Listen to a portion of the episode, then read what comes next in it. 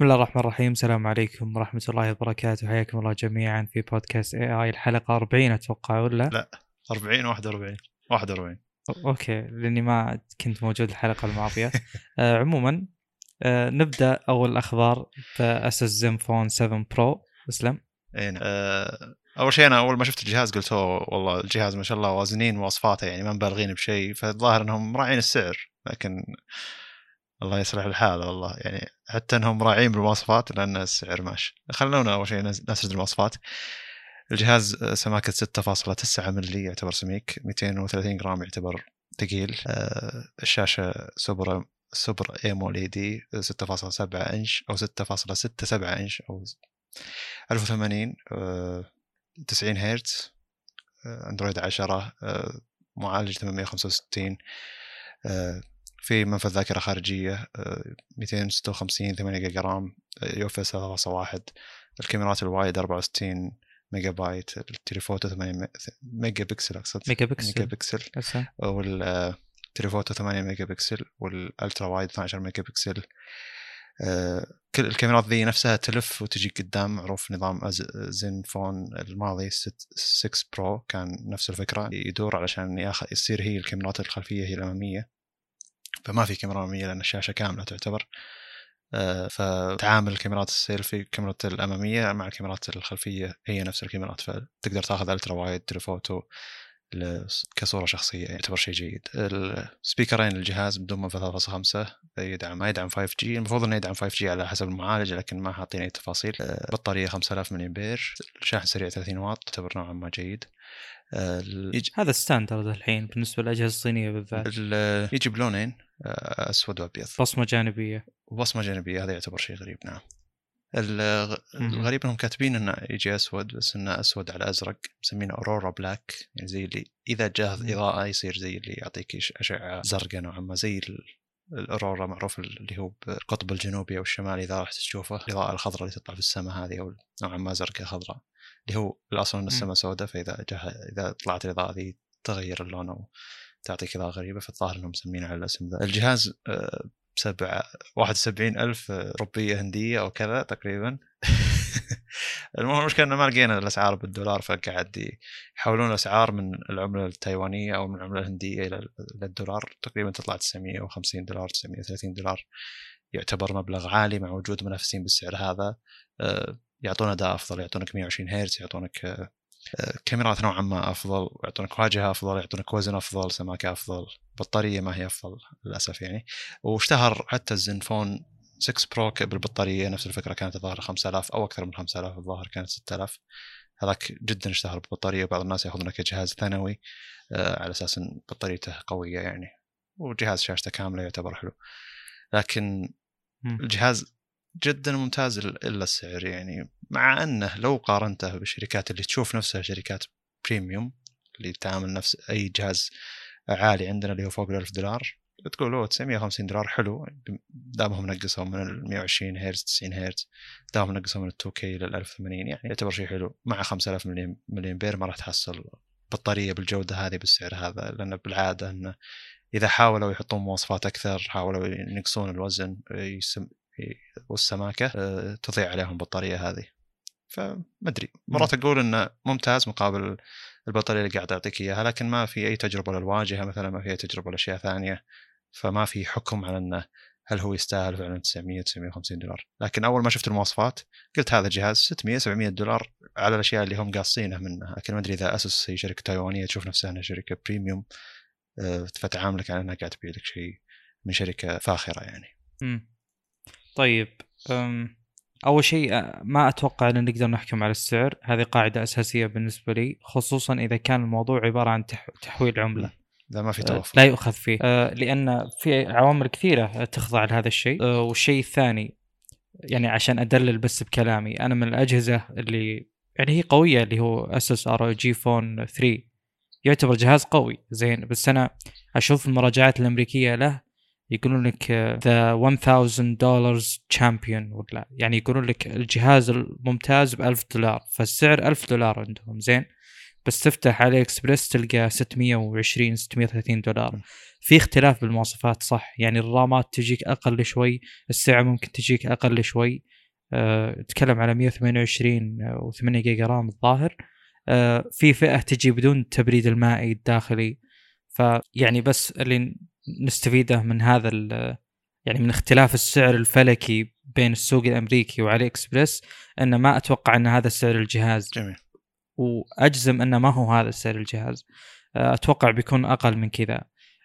والشيء الثاني انا اشوف انه نوعا ما يعني يعتبر بريميوم، ترى ما اشوف انه جهاز إيه، بس ترى يعني المواصفات هذه بالضبط من غير البطاريه، مثلا البطاريه تكون اقل، المواصفات هذه بالضبط ترى جهاز ون بلس ثمانية العادي نفس المواصفات هذه بالضبط يعني. ف وهذاك الجهاز على اكسبرس تلقاه ب خمسمية وتسعين دولار ترى الا البطاريه. طب خلينا نكمل. آه قلت لك نقطه السعر اول شيء هي اللي طبعا هي الحكم على الجهاز اكيد ما في شك، بس نصبر. آه انا بالنسبه لي سعيد بوجود هذا الجهاز بالسوق. حلو. وانا مره احب اشوف اجهزه زي كذا، هذا الكونسبت مختلف. آه هذا آه يعني وجود فول سكرين بطريقه اخرى. انا ما احب الاجهزه يعني ما أحب اللي يصير نوعا ما بتشابه الأجهزة بالسوق، يعني مثلا لو تقول ون بلس ثمانية كم في جهاز مماثل له تقريبا؟ كثير صح ولا لا؟ كثير جدا يعني، ولو أنه مثلا تسعين هرتز يمكن نوعا ما تميزه. الون بلس ثمانية برو يعتبر شيء مميز ومقدم في نقطة كذا بسيطة هم مقدمها مو موجودة بأي جهاز ثاني، اللي هو مية وعشرين كواد إتش دي. حلو زين. أي فالأجهزة اللي تجيك بشيء مميز فيها أنا جدا جدا أرحب فيها. ف صراحة هذا الجهاز مهما كان سعره مهما كان فيه، يعني لو تجيني البطارية تقولي ثلاثة آلاف وثمانمية ما عندي مشكلة، أنا ما أتوقع أني بقتني هذا الجهاز. بس الشركات اللي تقعد تجرب بمناطق ما حد يتجه لها جدا مهمة، يعني بالنس... أتكلم بالنسبة للسوق عموما. فأنا من أول يعني هذا الشيء يقودني الشيء المميز بالجهاز اللي هو خلينا نقول الكاميرا. أذكر في أحد الأصدقاء أتكلم قبل عشر سنين أو أكثر شوي اثنتي عشرة سنة كان معه جهاز من نوكيا فيه سلايدر يرتفع كذا على فوق، والكاميرا الخلفية حقتها هي الأمامية، طبعا بحكم وجود البيزلز في مكان لها فيمديك تحركها بيدك قدام أو وراء أو فوق حتى لو تبي. حلو. زين، أنت حر بالحركة. فكنت أقول يعني بهذه الحركة أنت قدرت تاخذ كاميرا أمامية أفضل بلا أدنى شك بحكم أن المكان اللي عندك أكبر وهي الخلفية أصلاً. الشيء الثاني فيه إفشنسي، أنا عندي كاميرا واحدة بس. حلو. زين، والميكانيزم هذه على قولتهم الميكانيكية حركة الكاميرا ما تحتاج شيء لأنها كانت يدوية أصلا. فكنت متوقع يعني أن بنقطة من الزمن كذا بنوصل لمرحلة أن التوجه للكفاءة الأعلى في أن ما يحتاج نستخدم redundant cameras على قولتهم، كاميرات متشابهة فروقات بينها بسيطة بال خلنا نقول يعني البعد البؤري بس. جميل. أشوف أن هذا يا أخي فيه هدر صراحة. يجيني جهاز أربع كاميرات وواحدة أصلا ما يمديك تصور فيها اللي هي حقة العمق. فللأسف يعني مشينا مع الوقت اكتشفنا أن الكاميرات قاعد تزيد، يعني بالعكس مو كاميرتين واحدة قدام واحدة وراء، لا صار يمكن في ثنتين قدام أربعة وراء. فهذا الشيء ما يعجبني صراحة، ويعني أنا جدا أكره يعني تعدد الكاميرات. طبعا مو أقول يعني ما هو انتقاد عام للسوق، بس إنه يعني هذا توجه ما يعجبني بس، ولا أكيد يعني عادي أشتري جهاز في كاميرات واجد. يعني أنا أحترم التوجه هذا وهو اللي رائد حاليا، بس إني أفضل لو كان في توجه للكفاءة. أه ما أدري شلون بنوصل للكفاءة هذه صراحة، أنا ما عندي فكرة وش على قولتهم الأبروتش الأفضل، وش التوجه الأفضل. هل أخليها ميكانيزم زي هذه الكاميرا اللي ورا ترتفع بعدين تنقلب زي ال إيه ثمانين الظاهر إيه. حق سامسونج إيه نعم. نفس الفكرة صح.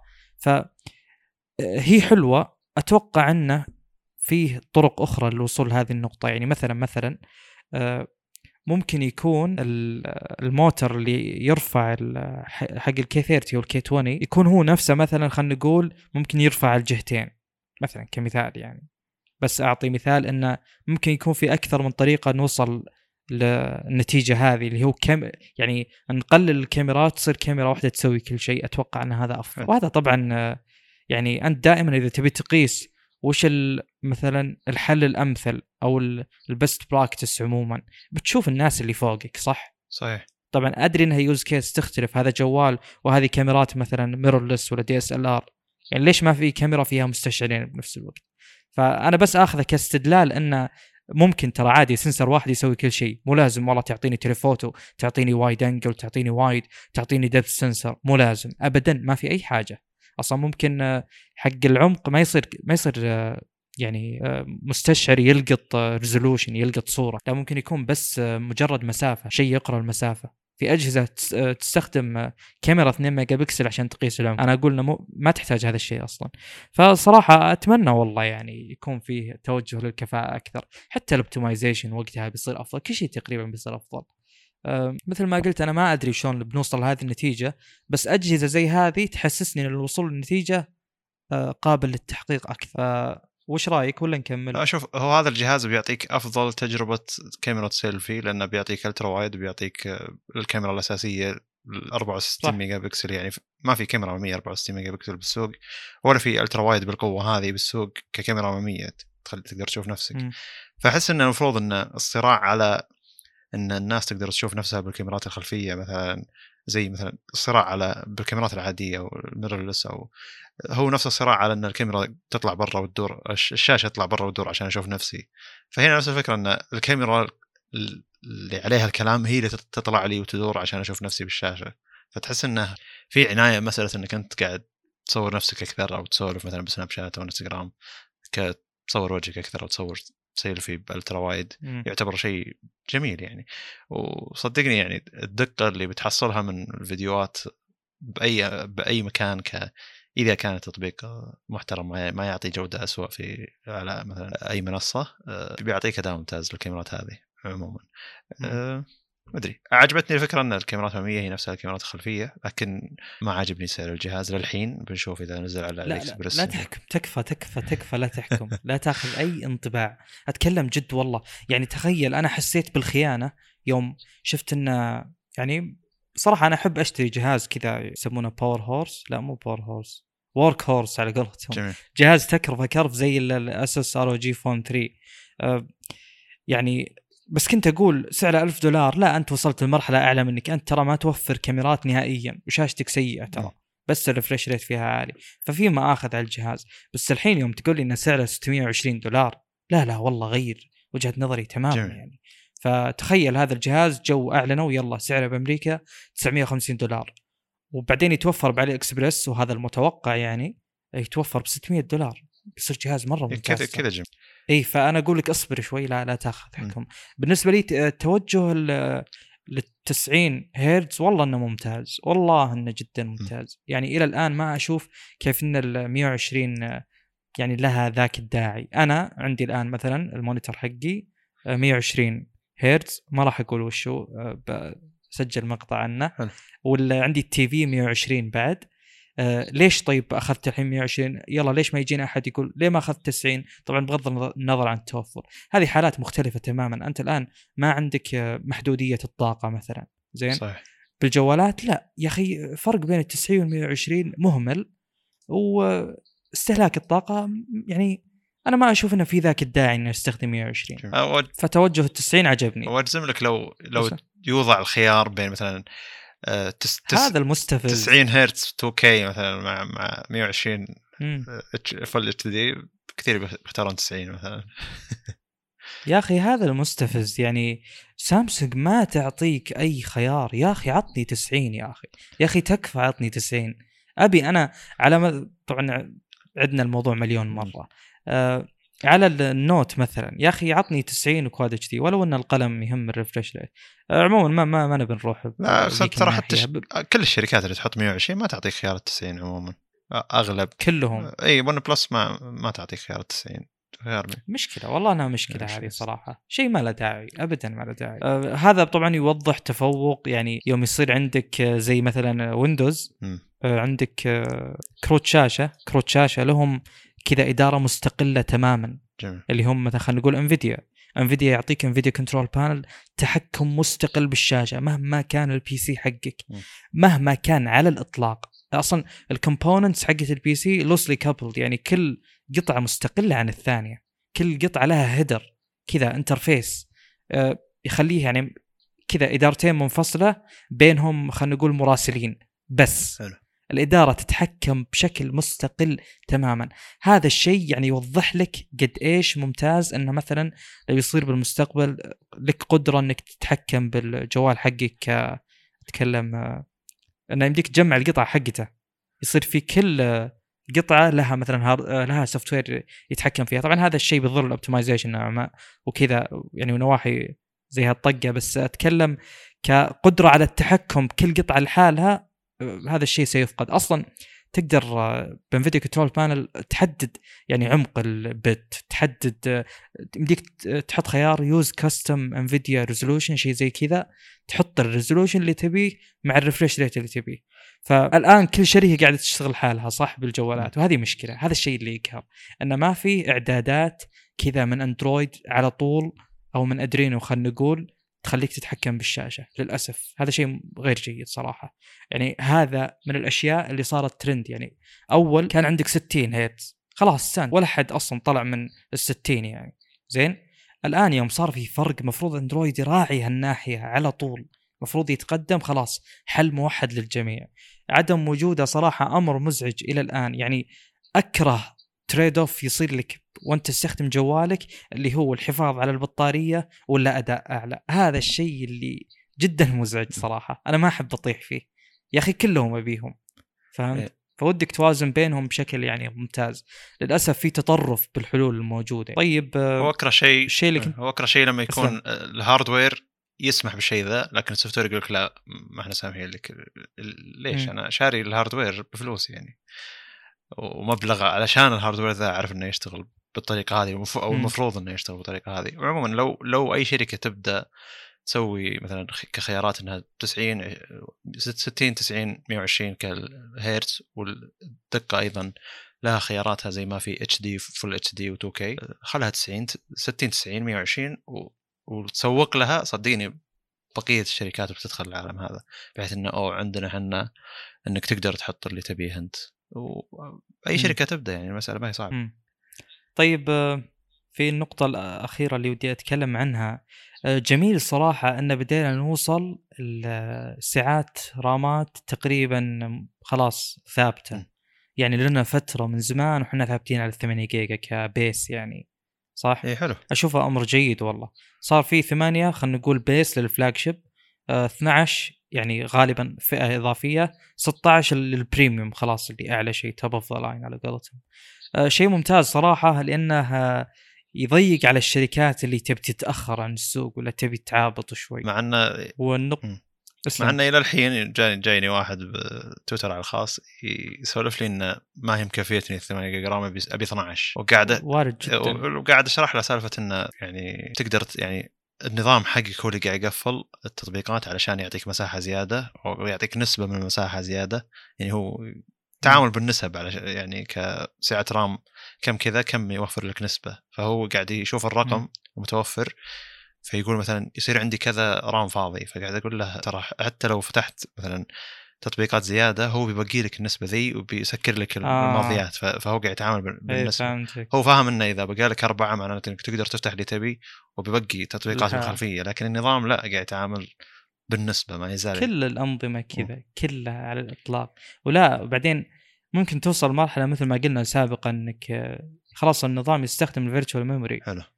فهنا ما تقدر تقيس أبداً أبداً أبداً. أحياناً تفتح تطبيق يأخذ وقت ورغم ذلك يرجعك لحالتك. طبعاً هذه صار بيني وبين أحد دكاترة بالجامعة جدل عليها، هل التطبيق يحفظ الستيت اللي كنت فيها الحالة المكان م. يحفظها بمكان وإذا جيت تفتحها من جديد يرجعك للحالة هذه، أو أنه يحفظها بالفيرتشوال ميموري على حسب كلامه. واللي قال لي طبعاً دكاترة غالباً كذا تجيك معلوماتهم مرة ممتازة بس أنها ما تكون حديثة. حلو.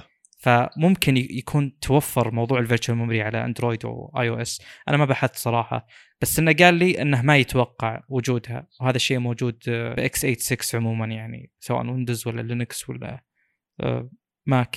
ف الفيرتشوال ميموري يعني بعد اخر تماما، يخليك اصلا يعني انت فوق ما انك ما تقدر تحكم عشان النظام يحاول يوفر لك نسبه على زي ما قلت انت، لو وجدت الفيرتشوال ميموري بتخرب الحسبة أكثر وأكثر، فهذا الشيء غير قابل للقياس. لكن آه شفت يوم اقول لك حلو ان بدينا نوصل لساعات خلينا نقول ثابته.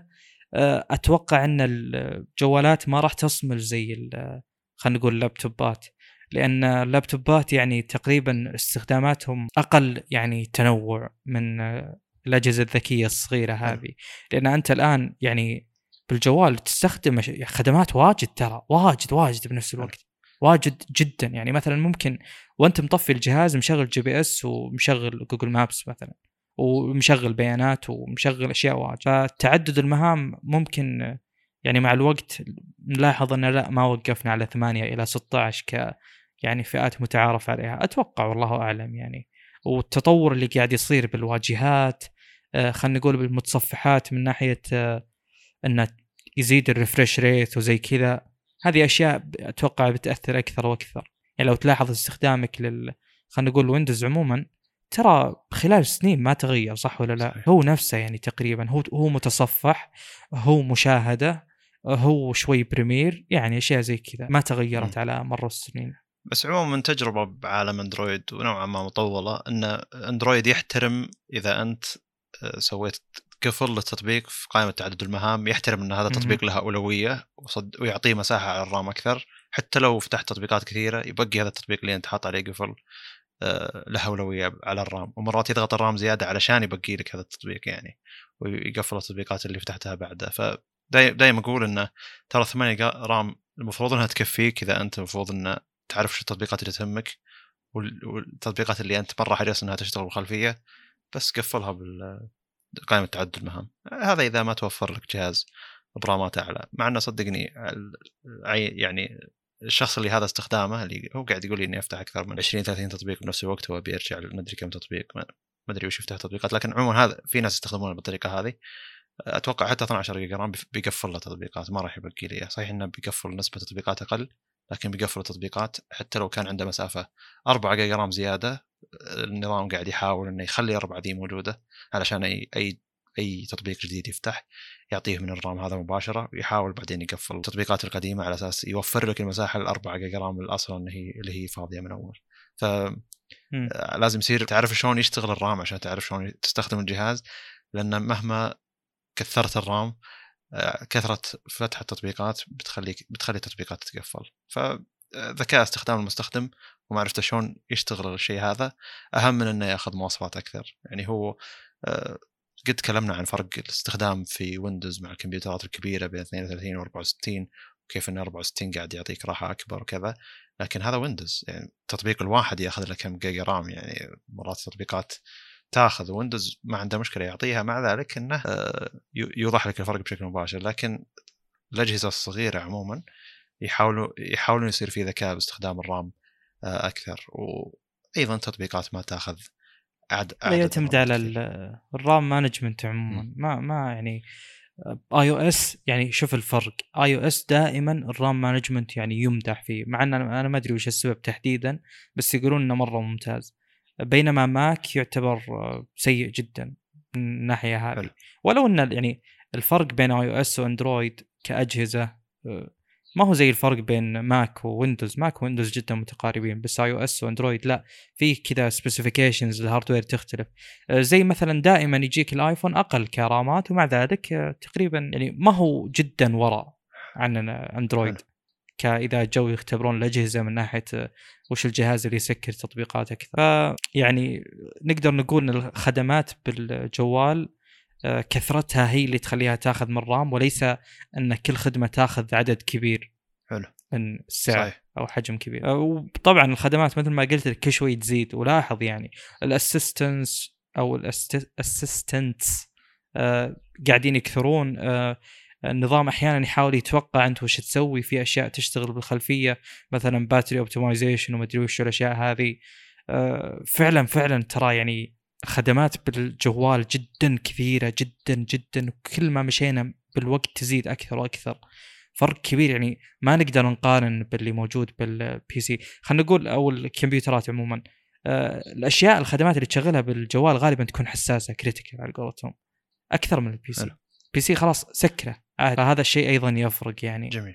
أه طيب ننتقل على نفس موضوع الشاشات الكاملة. يعني شاومي شاومي نفسها قاعد تستعرض أو سوت فيديو تستعرض فيه النسخة الثالثة من الكاميرا اللي تختفي تحت الشاشة عندهم، وقالوا إن الإنتاج الكميات بيكون بعشرين واحد وعشرين، وأجهزة كثيرة بتكون كاميراتها تختفي تحت الشاشة، وسووا زي الفيديو استعراضي بسيط للشيء هذا، وبس إنه قالوا في عشرين عشرين ما راح ينزل لهم أي جهاز كاميرته تختفي تحت الشاشة. ما أدري إذا كانت التصنيع والشغل من شاومي نفسهم ولا من شركة ثانية. إن سامسونج قلناها من أول إن من سي إس ألفين وثمانية عشر تقريبا هم مستعرضين الكاميرا تختفي تحت الشاشة، لكن تأثر بسبعين بالمية على سطوع الشاشة، فيوضح مكان الكاميرا لأن السطوع ما قاعد يعطي كامل السطوع، وأيضا عشرين بالمية تغبيش يعني من البكسلات للكاميرا، فحتى لو كانت الكاميرا دقتها ممتازة لأن في بكسلات طافية قدامها تعطي شوية ذا. هذا عام ألفين وثمانية عشر سي إس، فبداية عام ألفين وثمانية عشر. متوقع الحين أن التقنية ذي يعني تطورت، وشاومي قاعد استعرض شيء زي التي إي الحلقة الماضية تكلمنا عنها، استعرضت أيضا سلوب دعائي إنه في ون فيه واحد سبتمبر بعد كم يوم تنزل جهازه وتطلق جهازه بكاميرا تختفي تحت الشاشة، لأنهم استعرضوا إن الكاميرا ما هي تطلع فوق الشاشة، الكاميرا ما ما تجي بالنص كحفرة، ما تجي بالزاوية كحفرة، بسلوب جميل دعائي تكلمنا عنه في الحلقة الماضية عموما. والحين شاومي نفسها تعرضت فكرة إن الكاميرا تختفي تحت الشاشة. أتمنى يعني إن الشركات ما ترفع سعر الجهاز بزيادة على إن هن حاطين تقنية جديدة الكاميرا تختفي تحت الشاشة. أتمنى إن التصنيع يكون جدا كبير لدرجة إنه ما يرفع بالسعر زيادة على الشركات، لأن مشكلة أي تقنية جديدة توصل استغلال المساحات أول ما بدت مثلا، أو الفايف جي الحين أول ما جاء يسبب ارتفاع بأسعار أجهزة، والارتفاع ذا المشكلة يبقى رغم أن القطعة ذي والقطعة ذي ترخص بعد فترة على الشركة، لكن ما يزال الارتفاع موجود. فمرات يعني يقول لك الآيفون الجاي مثلا بيقولون أنه بيرتفع سعر علشان قطع الفايف جي اللي فيه والمودم وكذا. طيب الفايف جي السنة الجاية بيصير سعرها أرخص لأنه خلاص تصنيع واجد والوضع تمام، لكن الارتفاع بيبقى موجود. فالمفروض أنه ما ترتفع أسعار الأجهزة للدرجة هذه، ويحاولون يعوضونها بمكان ثاني، أو الارتفاع يعني ما يبقى زي ما هو، أو مثلا جودة الجهاز نفسه والمواصفات ترتفع دام أنه في قطعة رخصت عليهم يعني. أه شوف، هو للأسف يعني اللي صار لل يعني للكاميرا الأمامية من ناحية خلنا نقول إهمال، أه يعني تقريبا نقدر نقولها ما تطورت على الفترة الماضية كهاردوير. يعني مثلا أول كان لها مساحة كبيرة، فكانت فتحة العدسة تكبر، فكان أخذ الضوء استقطاب الضوء أفضل يتحسن مع الوقت زين. بينما جانا موضوع النوتش والنوتو وبدت يضيق عليها شوي صح. بعدين جانا موضوع أنها تكون داخل يعني ماطور، وشو بالعربي ماطور ما أدري والله، داخل قطعة متحركة، فبدأ يضيق عليها أكثر. بعدين يوم صارت بانش هول على قولتهم، الثقب هذا اللي عند سامسونج أول من جابته، أه صارت تصغر، كانت كبيرة ترى وقاعدة تصغر مع الوقت، يعني يضيق عليها زين. الآن بتصير ورا الشاشة، فمن وين تجيب إضاءة؟ ممكن تقدر تكبر الكاميرا بس أه يعني بيكون شيء سيء على الكاميرا الأمامية ترى، شيء ما يخدم يعني. الناس اللي تتوقع تحسن أكبر بالكاميرا الأمامية أنا للأسف ما أشوف هذا الشيء يعني, يعني متوجه له. أتكلم حاليا، ما أدري وش بيصير بالمستقبل، ممكن يتحسن الموضوع، بس أنا ما أتوقع أبدا أنه يكون وجود الكاميرا خلف الشاشة زي وجود الكاميرا ظاهر على الشاشة حتى بعد فترة طويلة. صعب جدا يعني، صعب أنك تحط شيء قدامها وتخليها داخله وأعمق ومع ذلك نقول يعني تعطيك نفس الأداء، صعب جدا. في أشياء كثيرة بعد ودي أقولها معليش، من ضمنها أن أشوف هذا من أبرز الأسباب اللي تدعم كلامي اللي تو، أن توجه الاقتصاد بالكاميرات ما راح يتم الآن. في شغل الكاميرا الأمامية أنها تكون تحت الشاشة، يعني أن في كاميرا أمامية وكاميرا خلفية. حلول أنك تخلي عندك وحدة تنتقل من الأمام للخلف، أه الأصل أن هذه التقنية بتقضي عليه، الأصل المفروض، لأن الشركات على قولتهم هذه المشاكل يسمون حلولها ورك أراوندز، اللي هو حلول مؤقتة. فالشركات قاعد تجرب، كل واحد يجرب بطريقته، لأن ورك أراوند هو حل مؤقت المشكلة وليس حل أبدي المشكلة. لو في حل أبدي الكل بيتبع زين. فهو يعني مع كبر الشاشات الشركات حاولت أنها توفر مكان للكاميرا. أه ما أدري وش بيصير بالمستقبل صراحة. أول كنت أقول يعني أنا لازلت عند وجهة نظري أن الكاميرا الأمامية ما تهمني، أحتاجها بس بسرعة فتح قفل الوجه، وأنا لي أكثر من سنة الآن ما أستخدم قفل الوجه عشان الكاميرا عندي متحركة، فبصراحة ما أهتم. بس الناس المهتمين بالكاميرا الأمامية يعني للأسف لا يعتبر خبر جيد. أنا أعتقد أنه يعني ممكن هذا شيء يدفع الأجهزة القابلة للانثناء أكثر، أنه مثلا مثل سيرفس دو هذا كاميرا واحدة، هو صحيح أنها إحدى عشر ميجا بكسل كاميرا الله بالخير يعني تعتبر الله بالخير، لكن إذا فتحت الجهاز وفتحته ثلاثمية وستين درجة وصارت شاشة على جهة وشاشة على جهة، تقدر تستخدم الكاميرا ككاميرا أمامية وكاميرا خلفية بنفس الوقت. الجهاز ما في استغلال مساحات، ما في الحواس هذه، لكن أقصد ممكن يكون الحل بالأجهزة القابلة للانثناء عموما. حتى مثلا الهواوي ميت مدري إكس كان اسمه ذاك، أو اللي كان هي. إيه أو شاومي مثلا الألفا اللي كان الشاشة تدور لورا، تقدر تستخدم م. الشاشة اللي وراء جزء من الشاشة اللي وراء ك فيو فايندر للكاميرا الخلفية، على أساس إنها خلاص صارت كاميرا أمامية. شاشة شاشة الأمامية شاشة كاملة تعتبر، ما أدري حلو. الغريبة ترى في شركات حطت شاشة شاشة وراء وشاشة قدام على أساس إنك تستخدم الشاشة اللي وراء للكاميرا الخلفية على أساس الأمامية. لكن عموما حل أساس زينفون سفن برو إلى الحين يعتبر حل جميل صراحة، مع أن الناس ما يحبون قطع متحركة ب أجهزتهم عموما، يحسون هذا الشيء. أنا وأنت جربنا أقل جودة. آه إذا كان يدخل داخل الكاميرا وقت ما أنه يكون يعني خلاص ثابت، بس أن هذا تحس أنك لو ترفع بيدك اللي هو يصير الكاميرا تدور ثلاثمية وستين درجة من فوق الجهاز، تحس أنه أضعف من أن الكاميرا تطلع من داخل الجهاز ثم ترجع داخل الجهاز، اللي هو يعني مكان آه محفوظ أكثر نوعا ما. ما أدري آه شوف يعني الموضوع أحيانا يصير مستفز، زي مثلا الآن شركة ما عندها هذه المحدودية، ما عندها هذه المشكلة، ما واجهت هذه المشكلة، زي اللي هو سيرفس دوو. حلو.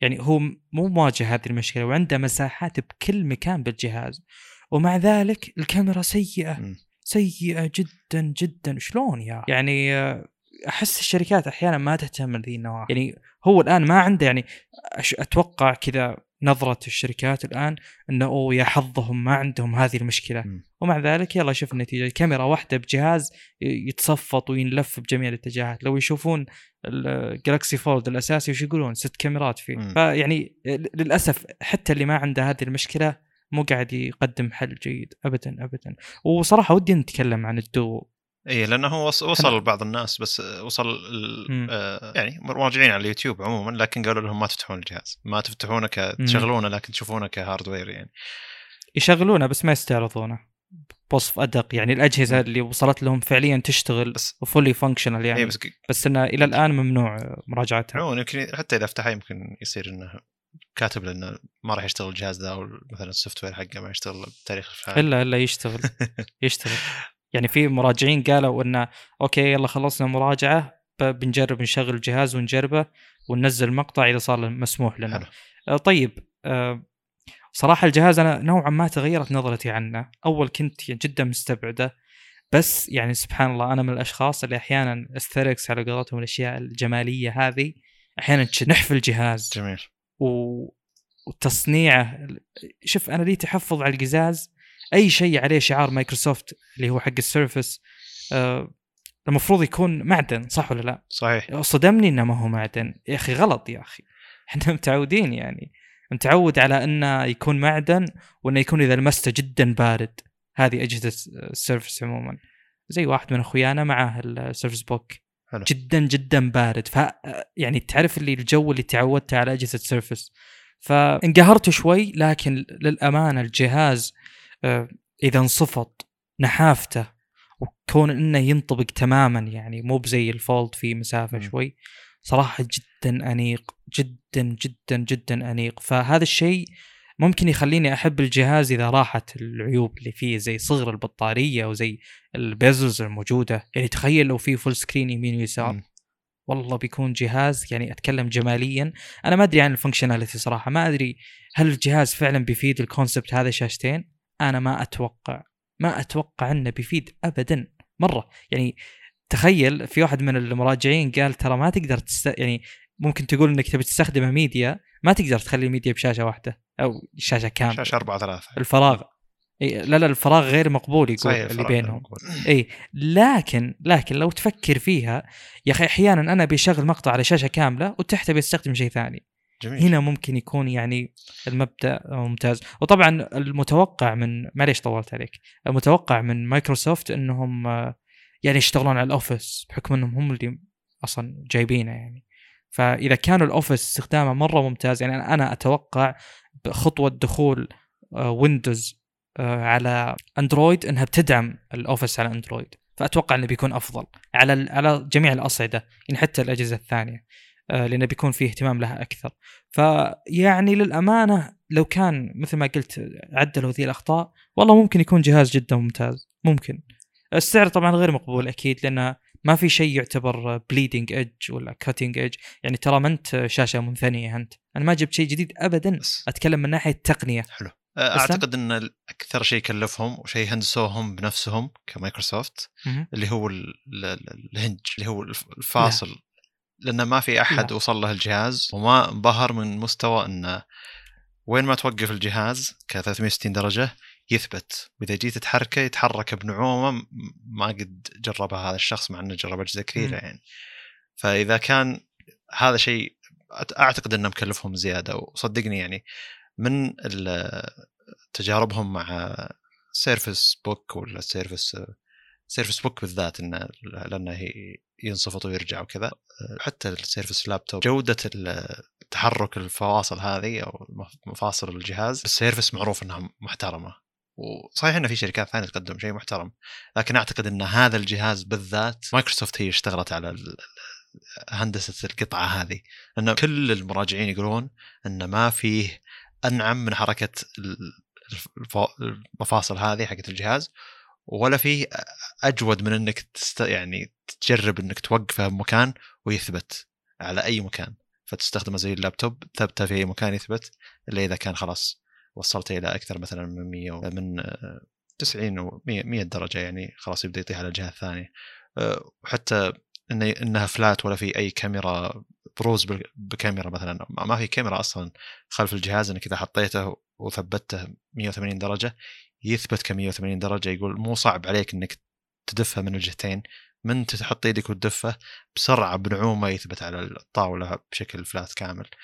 وأيضا حاطين مغناطيس بالزوايا اللي برا علشان يثبت عليها القلم حق السيرفس للناس اللي عندهم القلم حق السيرفس. فأعتقد انه هو النسخة الأولى وفي عيوب واجد وسعره ما هو منطقي لأن في أشياء صغيرة كلفت مايكروسوفت زيادة وهي شركة ما هي شركة هاردوير ممكن انها طلبت من مصانع أنها تسوي الهاردوير هذا لها لكن صدقني أن هذه أشياء كلفتهم بزيادة غير المواصفات عشان كذا أعتقد أن الجهاز تغير. عندي تص... عندي تصور عندي تصور أن يعني مفاصل الجهاز هذه مكلفة أكثر وتطويرها مكلف أكثر من ما أننا إحنا نتصور لأن من النادر أنك تلقى جهاز رخيص المفاصل حقتها ممتازة. يا رجال والله اني اختلف معك كليا صراحه يعني شوف انا احترمك ابو فيصل كصديق بس الكلام اللي قلته يعني ما اتفق مع ولا نقطه يعني مدري. لو تروح لاي اي محل خلينا نقول يقدم يعني منتجات تقنيه هل. هاردوير خلينا نقول يا اخي شوف اللابتوبات مليون هنج ومليون شكل شيء زين شيء شين شيء ثلاثمية وستين شيء لا يعني كلا تبك اللابتوب فما ما هو شيء جديد. طيب انا اوكي الهنج ممتاز مية وستين درجه لينوفو مثلا هذا ما في ما طيب. في اي نوع مو في معاناه اني احركه والجهاز صحيح انه ب خمسمية دولار ستمية دولار لكن جهازك ارخص من الجوال ذا وش تتوقع يعني؟ من المتعب من المتعب انك تستخدم شيء زي كذا وعشان كذا هو رخيص. وصدقني حتى لو اخذت شيء غالي انه حجمه كبير الفواصل حقته م- ما هي مشكله انها تكون ارخص لكن صدقني مع الحجم الصغير متعب جدا. وعشان كذا حتى جهاز موتوريلا الماضي إن صحيح إن الشاشة فيه تنثني لكن صدقني المفاصل اللي تسحب الشاشة وترجعها صدقني إنها مكلفة أكثر مما أنها نتصور لأن يا بوي شاشة عندهم تتحرك تنثني إيه لا بس لأن الحجم الحجم الصغير مع مفاصل ممتازة صعب صدقني إنها صعبة ما أدري يمكن أنا أختلف معك كلي. شكل الهنج أصلا ما هو جديد علي أوكي هو ناعم هذا هذا أمر آخر بس إنه يعني يحتاج تجربة على النعومة يحتاج تجربة فعلية من الجهاز تمسكه قدام. طب جربناه وطلع أسطوري يلا إيه هل يستحق؟ لا ما يستحق بس هذا شيء مكلف صدقني إنه شيء مكلف إنه يا رجل إنه وزنية القوة وزنية إنه كيف ان الانسان يا رجل والله اثروا عليك تسويقيا مره صراحه. وجهه نظري طبعا، يعني شكل المفصل هذا اللي هو كأن الشاشتين تنشبك على المفصل، مو أنه في مفصل أساسي والثاني مركب عليه. هذا الكونسبت شفناه كثير، تنعيمه أمر آخر ولا أتوقع أنه يكلف. ويعني الحين يوم وصلنا الجهاز يقدم شاشتين منفصلتين وليس شاشة تنثني، قلنا والله أو يكلفهم. أجل وش نقول على اللي موجود عند الزي فليب والفولد والزي فولد اتنين والريزر حق موتوريلا؟ بس أنا دائما عامل شركات شركات اللي تسوي هاردوير سوفتوير فرق عن الشركات اللي ما ما تصنع هاردوير.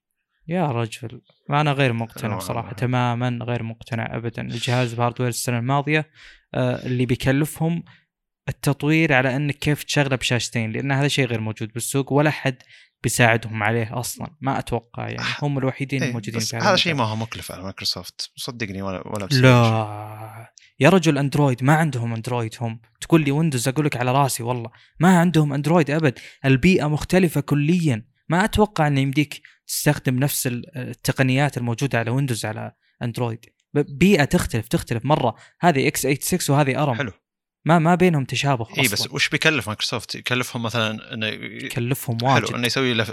بس الفريق اللي يصنع سوفتوير هو موجود عنده أصلا ويخليه يشتغل عليه. صحيح إنه بيكلفه موظفين خلي كان. يشتغل عليه، البيئة مختلفة طيب بس بس ما هي نفسها. إيه بس المقصد إن إن أنا هو عنده الموظفين والقدرة بيتعلم شيء جديد. هو عنده الموظفين والقدرة على إنه يسوي مثلا منصة علشان يخلي المطورين يطورون لها، فهمت اللي عنده هذيك التجربة. لكن هو ما عنده تجربة ومن بال... يضمن هو ما عنده تجربة بالهاردوير كافية إنه يصنع شيء محترم إلى درجة، ولا عنده تجربة بالسوفتوير كافية. فلما يتكلم عن الهاردوير يعني لما يطلب شركة ثانية صدقني تعطيه سعر عالي. طيب شوف احنا الآن تكلمنا على المتطلب الجديد الهاردويري اللي هو يسمونه ديزاين كونسترينت الهاردويري لاحق. طب احنا ما تكلمنا على المتطلب السوفتويري، يعني انت الآن دخلت على بيئة جديدة عليك. من الرائد خلينا نقول بتطوير الموبايل ديفلوبمنت عموما اللي عنده فريم ووركس اللي يدعم اللي يتبنى تقنيات، عندك جوجل وفيسبوك. فيسبوك عندهم رياكت حلو، جوجل عندهم أكثر من شيء فلتر وأنجلر الظاهر وكذا. فهذه الشركات هذه الروس الكبيرة في هذا المجال. مايكروسوفت ما عندها شيء، أنا ما أدري إذا عندهم شيء بس اللي عارفه ما عندهم شيء أبدا في هذا السوق أصلا. مايكروسوفت يعني من الأشياء اللي تضحك، في قبل فترة انتشر مقطع ظاهر على الذكرى المدري كم الخمسة وعشرين على وجود ويندوز أو شيء زي كذا، حاطين رقصة بيل جيتس وستيف بالمر و يعني الإداريين حقين مايكروسوفت أثناء إطلاق ويندوز حلو. فعلى الذكريات هذه بدأت تعلق ناس على يعني دائما يجيبون طاري ستيف بالمر يوم ضحك على يوم قالوا له ترى الآيفون نزل وبخمسمائة دولار وقام يضحك قال ما حد يستخدم جهاز بدون كيبورد أصلا حلو. ما يمديك تكتب إيميلز ولا يمديك تسوي كذا وكذا. فمايكروسوفت عندهم يعني متعجرفين جدا من هذه الناحية، إنه تعرف اللي كل الناس راحوا للنقطة الفلانية بالطريق الفلاني يقولك لا. يوم طلع شو اسمه أندرويد وطلع آي أو إس قالك والله حنا نبي ويندوز فون وفشل فشل ذريع. فهم اللي يجون بالطريق المختلف يعني ما أدري ليش. أنا صراحة يا أخي خل عندك جهاز، يعني أنت الآن تدخل أندرويد يا أخي ادخل زي الناس بعدين طلع الكونسبتس هذه. هو يجيك يدخل وبكونسبت جديد وبيئة مختلفة تماما ويبي إلا يفرض نفسه بالطريقة المميزة، وهذا شيء أكره جدا بمايكروسوفت.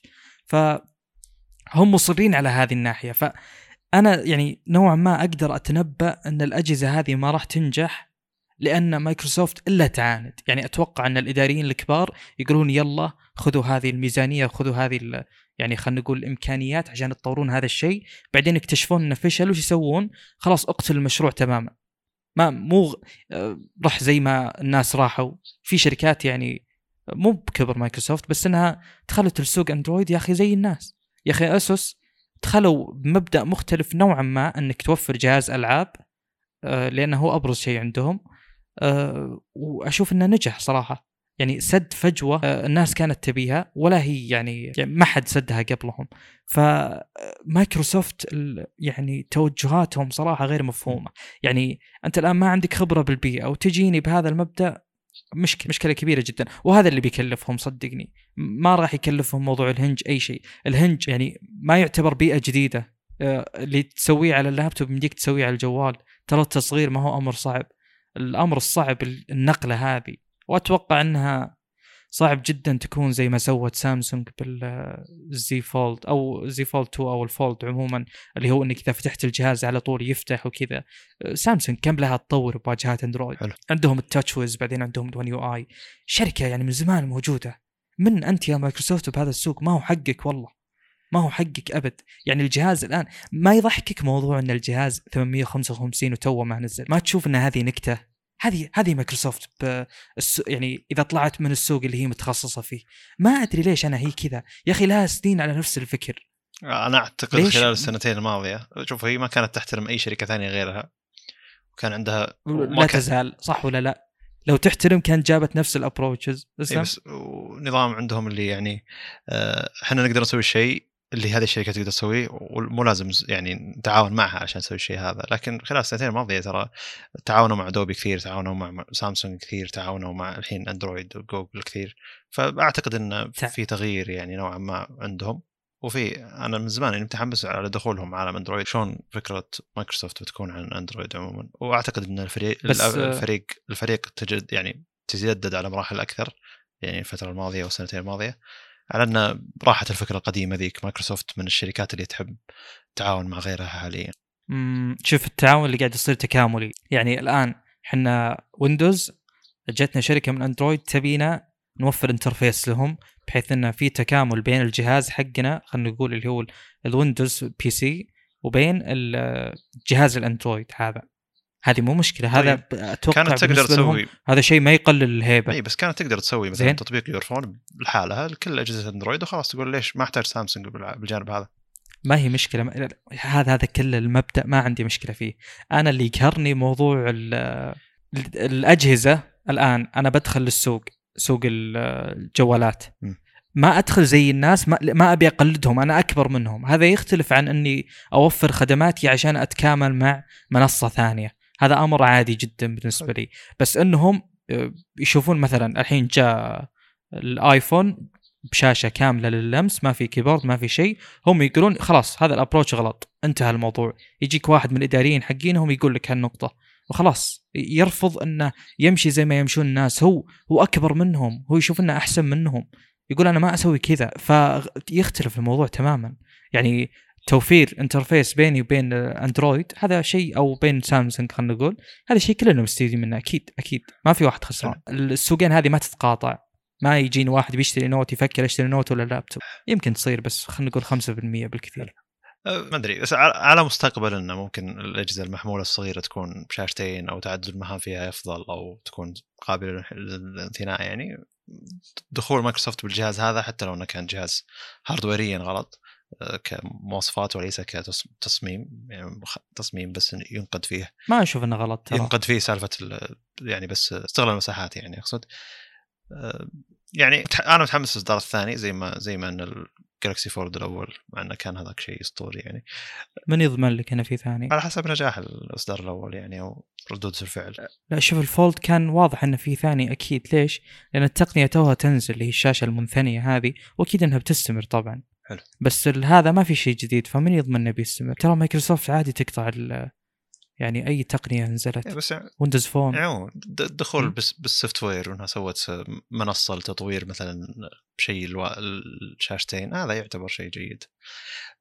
أنا قلت لك أتمنى أن دخولهم هم يطور من تطبيقات أندرويد عموما عشان تشتغل على شاشات أكبر، على على التابلت مثلا. جميل. بس أقصد الهارد الهاردوير يعني ك... كجهاز. يعني تجربة مايكروسوفت عموما بالج مع الأجهزة أنها تنتج أجهزة دائما قاعد تنتج أجهزة فاخرة، وهي قاعد تشوف نفسها شركة فاخرة. فمن الطبيعي أنها تعطيك سعر أغلى من الناس، ومن الطبيعي أنها تحاول أنها تعطيك تجربة نوعا نوعا ما فاخرة يعني.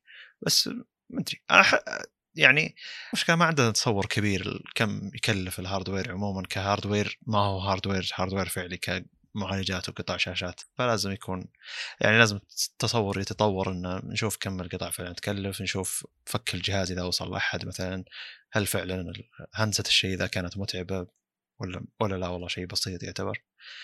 اقصد كلام مبدئي جدا يعتبر. مم. طيب لو يعني هل انت تقول لو كان الهنج متواضع وخلنا نقول يطلع اصوات مثلا مثلا يعني لهالدرجه من السوء، هل بيصير الجهاز من ألف وأربعمائة دولار الى ثمانمائة دولار مثلا؟ انا اعتقد ان الشركات اللي تحاول تسوي لك شيء بالجوده هذه بتاع تجلدك بالسعر، لانك انت من شركه هاردوير ولا تعرف شلون الشيء هذا يصير. لكن مثلا مثل شركه سامسونج اذا طلبت من مصنع ثاني، هي سامسونج اصلا عندها تجربه بالتصنيع فتعرف هذا كم يكلف، فحتى لو طلبت منها الشيء هذا لا هي تقدر تساوم لانها تعرف شلون تصنع الشيء ذا. حسسني انه بس لها تجربه، مايكروسوفت هي اللي سوت هنج. مو بس مايكروسوفت سوت شيء هنج، بس انه على كلام الناس اللي جربوا وهم جربوا شيء ثاني انه ما في شيء بالنعومه والجوده هذه كتجربه شخصيه. اعتقد ان هذا شيء مكلف زياده لانه ما جرب شيء زي كذا بالسوق، فهمت؟ بس بس ما ادري، ممكن انا كلام ذا مو كلام أه. تسويق أه الشركه نفسها، هذا كلام شخص وصلح الجهاز كهاردوير واللي ابهر هذا الشيء، وهو له تجربه كثيره مع اجهزه قابله للانثناء مثلا، فتصوري العام ان هذا شيء كلفهم اكثر من باقي الشركات اللي عندها هنج مثلا. وشري... يعني هذا الشيء خليني ألهى عن الفكرة الأساسية. لا الفكرة الأساسية قلت أقول... لك أنا الهاردوير الجهاز غلط، بس أنا قاعد أحاول أبرر. لا لا لا, لا. أتكلم فكرة الشاشتين، ما أتكلم هاردوير. فكرة الشاشتين أرخص من أنها شاشة من قابلة للانثناء. فكرة المواصفات لا لا لا الداخلية أقل. فكرة إنه كيف أستخدم جهاز بشاشتين، هذه الفكرة الأساسية وهذا التقييم اللي بيكون على الجهاز. وش اللي صار بالمراجعين وخلاهم يعني؟ أنا شوفنا أمر مستفز، كأن الشخص إيه لأنه ما سمحوا لهم يشغلوا الجهاز. بس اي بالضبط، هو بيسوي مقطع بيسوي مقطع بس استعراض للمزايا الفيزيائيه. حل. فقاعد يمدح لك بالهنج لين قال امين. انا ما اشوف انه يعني انت الان محاولتك خلينا نقول دعم الجهاز او للتبرير لسعره بالهنج، اشوف انه امر غير مقبول. انا ما عمري فكرت والله اشتري جهاز عشان الهنج حقه ناعم. يا اخي وين يا اخي الفرق؟ احنا نبي اشياء فانكشنال. صحيح، هذا وجهه نظرك شخص مستخدم وما يروح المحل يشوف الجهاز كذا يمسكه ويمشي، او يعني يفرع على الأجهزة ويشوفها كذا من برا ويمشي. ترى ناس كثيرة يقرر على الشيء ذا انه او جودة الشاشة حلوة، مسكتها حلوة، يلا خلينا نشتري. يعني ك ك ك كهاردوير خارجي او كجودة تصنيع او كتصميم. عموما الجهاز هذا انت انت بنفسك قلت انه مبهر من ناحية انه السماكة، من ناحية الاشياء هذه. فكرة الجهاز بالنسبة لي كهاردوير غلط، قاعد أحاول أبرر أي شيء إنه وش اللي مكلفهم. هل السوفتوير مكلفهم إنهم يرفعون الجهاز إلى ألف وأربعمائة دولار، ولا الهاردوير في جزء منه مكلفهم؟ أنا أجزم لك إن هذا جزء من التكلفة اللي رفع عليهم السعر، ومع إن مايكروسوفت أي أصلاً ترفع السعر من دون يعني أي مبرر. يعني ف مدري ليش قاعد أحاول أبرر لهم، لكن دائما إيه إيه فعلا أنا مدري معك ترى. دائما العقلية أنا بالنسبة لي شخصيا يعني إنه لحظة، ليش الجهاز هذا كذا؟ ممكن عشان كذا، ممكن عشان كذا، ممكن هذا مكلفهم زيادة. لا لا لا والله مو ممكن مو ممكن. طيب نكمل في خبر بسيط وما راح يفيد يمكن إلا نص بالمية من المستمعين اللي هو اللي هو وجود تعرفون جوجل فوتوز اللي موجود على كل جهاز اندرويد باي ديفولت الا الظاهر الاجهزه اجهزه هواوي مثلا. جوجل فوتوز يعطيك طبعا مزايا كثير، اللي هو لو تستخدم الجوده حقتهم لك صور لا نهائيه ومن هذا الكلام، ويعني في تقنيات تعرف على الوجه ويجمع لك صور الشخص نفسه بألبوم له والى اخره. عموما قالوا بيوفرون المستخدمين كاميرات كانون انهم يرفعون صورهم بالجوده الكامله على جوجل فوتوز باستخدام الواي فاي حق الكاميرا. هذا الخبر تقريبا بشكل عام. يعني قبل لا أسألك وش رايك، صراحة ما أدري إذا هذا الشيء يعني يفيد. أنا كنت مصور فوتو فوتوغرافي يعني، بس مؤخرا مرة مرة ما أصور يعني قليل جدا، فما أدري هل هذا الشيء فعلا مفيد إن كذا لي منصة توصل تنقل لي الصور. طبعا أحتاج أستخدم واي فاي. هل خبر يستحق مثلا؟ شوف، في نوعية مستخدمين اللي هو يصور يصور يصور مثلا حقين السفر بالذات، وإنه إذا إذا رجع المكان اللي هو فيه ما عنده ذيك الطاقة إنه يطلع الذاكرة ثم يفرغها بجهاز، ثم مثلا خلاص الذاكرة مفرغة من جديد يروح يصور اليوم الثاني. فهذه خطوة تسهيل، بس إنه مجرد ما إنه كاميرتك على حساب وأنت مسجل حسابك على الجيميل على الكاميرا إنك تشبكها على الواي فاي الموجود بالفندق اللي أنت ساكن فيه، وهي ترفع الصور تلقائيا. خلاص هي بسألك طيب إذا ممكن سهل السالفة، بس يعني ممكن أسأل م. الآن وش تستخدم عشان صوت صورتي بتشوفها بجهازك؟ شو تسوي؟ اروح اطلع على الكمبيوتر. اوه هذا سؤال يعني بيوصلنا للاجابه. انا مثلا لحظه صورت صوره بال... بالجوال يعني تقصد بالكاميرا كيف تشوفها على مكان ثاني ايا كان المكان؟ الكمبيوتر بالذات على طول. اه في هو التطبيق حق سوني السيء جدا جدا جدا جدا يمديك بدون واي فاي. ليش احتاج واي فاي؟ يعني هنا الآن تحتاج واي فاي طرف ثالث وليس مجرد وسط نقل بينك وبين الجوال. لا بس, ف... بس أنت قاعد ترفعها هذه... على الكلاود مباشرة, ما قاعد ترفعها على. أتفق م. أتفق معك, بس رفعها الكلاود شيء, وأتكلم مجرد استعراضها اللي هو هذا أكثر شيء يهم الناس. أتكلم أه دقيقة الحين أنا أحيانا أحتاج بس أوصلها لجوالي بأي طريقة كانت. حلو. أي فهذه حالة أخرى توي أبدأ أستوعب. إيه بس هذا يعني. ما يسوي مشكلة أه. مثلا التطبيقات الموجودة ما ينقلها رو رو ما جربت, بس جودة كاملة إلا أنا معليش. بس قد أنا صورت صورة شخصية لي وقلت لك أنت اللي بتعدلها ثم أرسلتها لك, ما نزلت رو ترى عشان أني نقلتها على الجوال مباشرة ما حطيتها على الكمبيوتر. فهمت؟ إيه هو تطبيق سوني. طيب يعني وش رأيك بالخبر هذا؟ هل يستحق؟ يعني أنا أشوف إنه ما هي من حركات كانون عموما. حسيت إن سامسونج دخلت عالم الكاميرات وسوت الحركة دي وطلعت. فهمت لي في واحد كذا موظف شاطح شوي قال إنه تعالوا ليش ما نرفع الصورة على الكلاود مباشرة. خدمة حلوة, أي واحد مع كاميرا كانون فيها واي فاي الحين أظن بيجي لهم تحديث يخليهم يستخدمون الميزة هذه. طيب بس هذا اللي يخص الخبر. نواصل اللي بعده اللي هو تكلمنا هنا عن جهاز جهاز أو مود من إل جي, تكلمنا عنه الحلقة الماضية, اللي هو يجي على شكل حرف تي اللي نص شاشة تجي طالعة من وسط الجهاز. ما أدري إذا كان الجهاز الشاشة اللي ورا ذي تدور ويصير الجهاز خلاص كامل مثلا ويصير شاشة ورا الجهاز الأساسي, أو إنه لا هذه شاشة تركب وتقدر تفصلها. ما أدري وشو, لأن إلى الحين الفيديو اللي واضح إنه بشكل ثابت صوروها ما حركوا أي شيء فيها. لكن أسلوب الاستخدام الجديد اللي هو حطوا إيه اللي هو حطوا إن واحد قاعد يستخدم الجهاز الأساسي الكامل كأنها لعبة أو لعبة سيارات, ثم النصف الثاني اللي فوق حطوا زي الخريطة لعبة السيارات, فهو ماسك الجهاز بحرف التي, كان حرف التي مقلوب, الجهاز الأساسي كامل بيده على شكل عرضي يعني, والنصف الشاشة ذي الموصولة بالجهاز موجود عليها خريطة اللعبة. فأنا بالحلقة الماضية كنت أقول وش ممكن استخدامات الثانية اللي هي غير إن اللي شرحناها بذيك الحلقة, إنه يكون الجهاز بطو... بشكل طولي وعليه مثلا جوجل مابس قاعد يدلك, والنصف الثاني اللي هو يصير يمين الشاشة. لازم تروح تشوف الفيديو علشان تستوعب الفكرة, يعني تستوعب شلون صاير الجهاز. أنا حاولت أشرحها بشكل صوتي, يعتبر شوي صعب. أه ويكون النصف الثاني اللي على اليمين يشغل لك شيء ثاني. ما أدري إيش عند إل جي قاعد تطور شيء زي كذا, وما أدري إذا هو إضافة أو هو نفس الجهاز موجود منها الشاشة دي وتقدر تصفطها على الجهاز نفسه. غريبة إل جي إيش قاعد تسوي بالسوق, لكن في ناس يقولون أوه والله فكرة غريبة, شيء ملفت للانتباه. أنا ما عندي وجهة نظر ولا عندي رد ولا يهمني هذا الشيء صراحة. فنتجاوزه. طيب اللي بعد إنه في تحديث لمتصفح كروم اللي هو خلاص بيصير على أندرويد يدعم أربعة وستين بت بشكل رسمي. أظن إنه بيبدون خلاص إنه ما تندعم اثنين وثلاثين بت بالذات, يعني ما أدري شلون إنهم ما يدعمون اثنين وثلاثين بت. فأظن شيء رسمي إنه متصفحهم مشكلة يدعم اثنين وثلاثين و أربعة وستين بت على حسب أنت نظامك اللي يشتغل عليه أو الصفحة اللي أنت فاتحها. ما أدري إذا كان صفحات لها علاقة يعني. أه والشيء الثاني إنه في نظام أه مشاركة جديد اللي هو إذا حاولت تسوي مشاركة للصفحة أه في زر جديد اللي هو يعطيك الباركود للصفحة نفسها, ويصير فيه الديناصور الصغير ذاك حق اللي إذا ما عندك إنترنت تلعب فيه يصير موجود بنص الصفحة على أساس إنك أنت شاركت الصفحة دي من جوجل كروم. شيء ظريف يعني يعتبر نوعا ما. أه وتقدر ترسل الصورة ذي لحالها وتقدر تطبعها, تقدر تحفظها كصورة عندك الباركود هذا.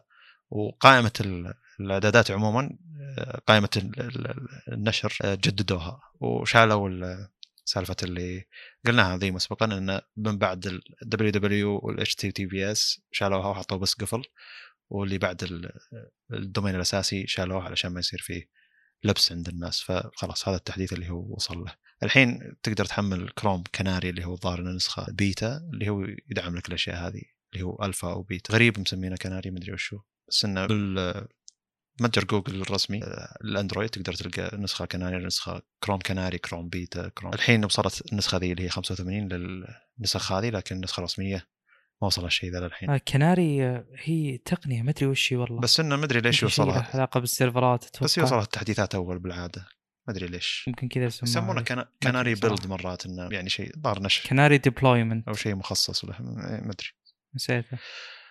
أسلم أه أم... بس أه كروم قاعد يتطور تطور غريب صراحة الأيام هذه, خاصة شهرين ثلاثة الماضية تكلمنا يمكن ثلاث أربع مرات عنه بالبودكاست, وأنا تقريبا كل بودكاست هذا اللي لاحظه حتى لو ما كان موجود من ضمن قائمة الأخبار نتكلم عنه يعني. أه قاعد يتحسن. أه شوف هو مو قاعد يتحسن كميزات قد ما انه يتحسن كدعم يا اخي. انا اللي يعني وكل مستخدم اتوقع مو الحالي همه الاساسي كيف ان المتصفح يعرض لي الموقع بافضل طريقه خلينا نقول، بالذات اذا كان موبايل بيست خلينا نقول، يعني كون انه يعطيني فريمات عاليه والانيميشن جدا ناعم، وانه اذا ضغطت الزر فعلا الزر ينضغط ما ينضغط لي شيء ثاني، هذا الهم الاساسي. وكروم يعني قاطع شوط من اقرب متصفح له او متصفح له اللي هو فايرفوكس، شوط طويل جدا. ف يعني للاسف هذه الاشياء قاعده تزيد الفرق بين الاثنين، رغم انه مثل ما قلنا فايرفوكس صار له تحديث جدا جذري وجدا يعني كبير يخليه اقرب واقرب الى كروم، بس للاسف لا زال لا زال الفرق يعني من يعني من ضمن ابرز الاشياء اللي تثبت ان الفرق كبير. اذا فتحت جوجل بفايرفوكس ورحت على الصور وضغطت على احدى الصور، احيانا ما يطلع لك الاقتراحات اللي هي صور ذات صله، ما تطلع لك، واذا طلعت لك وضغطت على واحده منها وسويت زر رجوع يعني ما يرجعك للصوره اللي قبل، يطلعك. حلو. ففي مشاكل كثير بالذات للخدمات اللي توفر من جوجل، يعني دعم جوجل متصفح جوجل نفسه حلو. على فايرفوكس سيء جدا، يعني كروم على جوجل هو الخيار الافضل بفرق كبير جدا.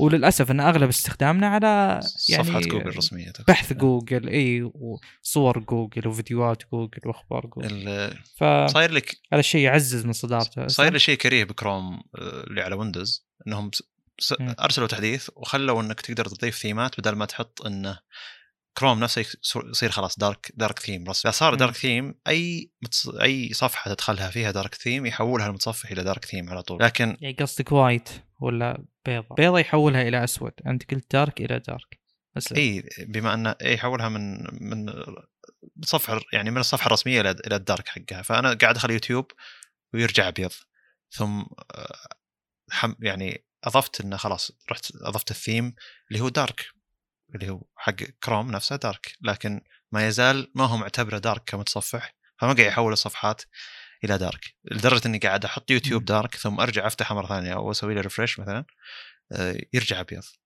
فالحركه ذي رفع ضغطي، ما ادري اذا كان في اعداد جديد داخل اخليه يحول كل الصفحات اللي افتحها الى دارك اذا كان فيها دارك، لكن شيء رافع ضغطي. المهم الحين ما حطيته دارك، حطيته ازرق كانه تليجرام، فصار الواجهه موحده.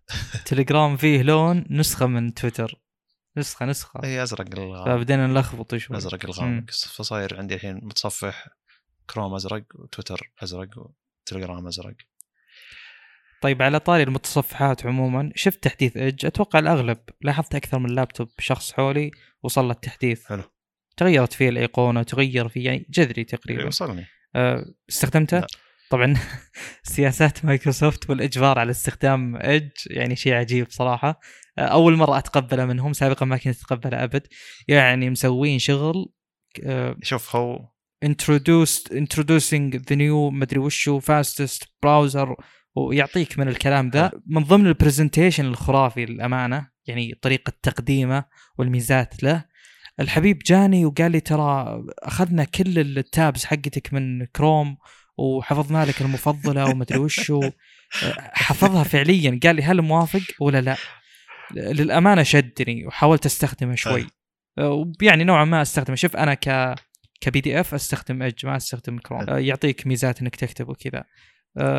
للامانه هذا التحديث اول تحديث يمر على من انترنت اكسبلورر الظاهر الى الان، هو اشوف ان التحديث الاقوى جميل، وفعلا هو اسرع ترى، ويعني مور افيشنت. انا عندي في كمبيوتر تحت عندنا بالبيت الظاهر انه أربعة جيجا رام او شيء زي كذا، فاللابتوب اذا اثنا عشر فما عنده مشكله مع كروم، حتى لو كثرت المتصفح كثرت علامه التبويب يعني ما عندي مشكله، اثنا عشر جيجا رام تمشي. لكن اللي تحت ذاك اذا فتحت كروم زي اللي يقول خلاص يموت الكمبيوتر، فصرت خلاص اذا نزلت تحت استخدم الكمبيوتر حق العائله عموما أتستخدم متصفح، مع أن تصفح هناك بسيط جدا، أفتح مثلا أشياء بسيطة بس بخلصها وبطبعها، مثلا واتساب ويب واصلني ملف بيطبع لأن الطابعة موجودة تحت، فاستخدامي جدا بسيط، فما ما في أي ضغط عليه، فما في ذيك التجربة، خاصة أني ما حطيت حسابي هناك تحت ولا حطيت شيء لأن كمبيوتر العائلة يعتبر. ففي تجربة، لكن تجربة ما هي مفصلة وما هي ما ما هو مضغوط علشان أقدر أحكم عليه. جميل. شوف هو يعني سابقا ترى كان الفرق كبير، الآن المتصفحات مرة تحاول تتقارب، نفس نفس الكونسبت، الزر اللي يرجعك وراء نفس المكان، زر التحديث نفس المكان، مكان التابز نفسها نفس الشكل، يعني في تقارب كبير جدا، مكان الروابط، العلامات المحفوظة كلها تقريبا متشابهة، ف يعني صغر الفرق ممكن يعزز احتمالية انتقال أي مستخدم. بالنسبة لي والله يعني الأمر جيد اللي سووه صراحة، يعني يمديك تحدد مثلا الواجهة الأساسية يمديك تعطي لها ثيم، تبي شيء براكتيكال شيء برودكتيف مدري وش الأشياء اللي مسمينها، بس يفتح لي بنك، بس إنها للأمانة الأمانة يعني والله تحديث محترم ترى، بس ما زال يفتح لي بنك أي شخص جوجل. غيره هو هو هين دامنه من مايكروسوفت اكيد بيدعم بينج، بس اتوقع انه يستحق صراحه، وحاشر لي اخبار واجد بالصفحه ومسوي لنا ايوه هذا الغثيث شله ابعد عنه، خلي يعطيك لو استخدمه شخصيا يعني، لكن هو بما انه بالكمبيوتر اللي تحت فاستخدامي جدا بسيط الكمبيوتر اللي تحت. انا للامانه ماني مستفيد من الايكو سيستم حق كروم اللي كالدرجه يعني، بس اذا احتجت اوتوفيل وكذا ممكن آه يفيدني استخدم، بس غير كذا بس استخدم ميزه اني يعني انشر او ارسل الصفحه رابط اللي ابيها من الجوال للكمبيوتر، استخدمها كثير ايه.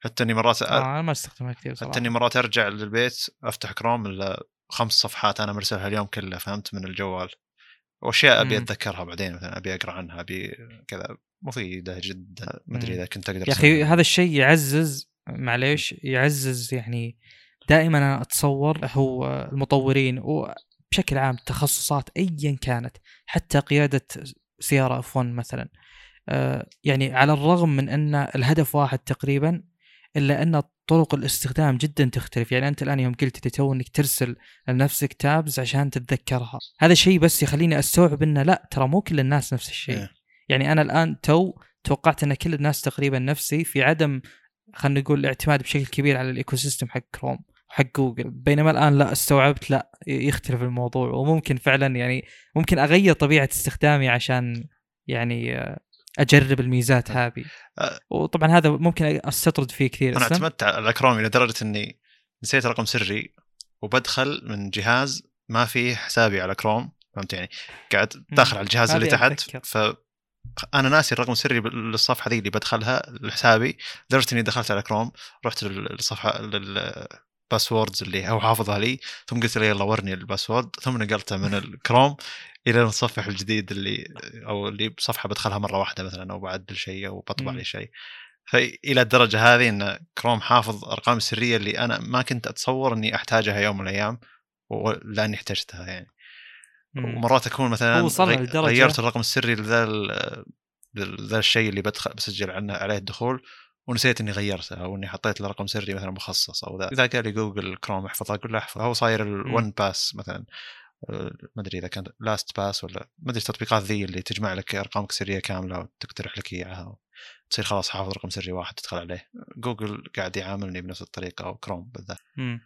هو شوف حنا بشكل عام مستخدمين وصلنا لمرحلة ان في ناس تجرب، هل تتوقع هل شفت ناس حولك يعني يحاولون يجربون الى ان يجيبون الباسورد الصحيح؟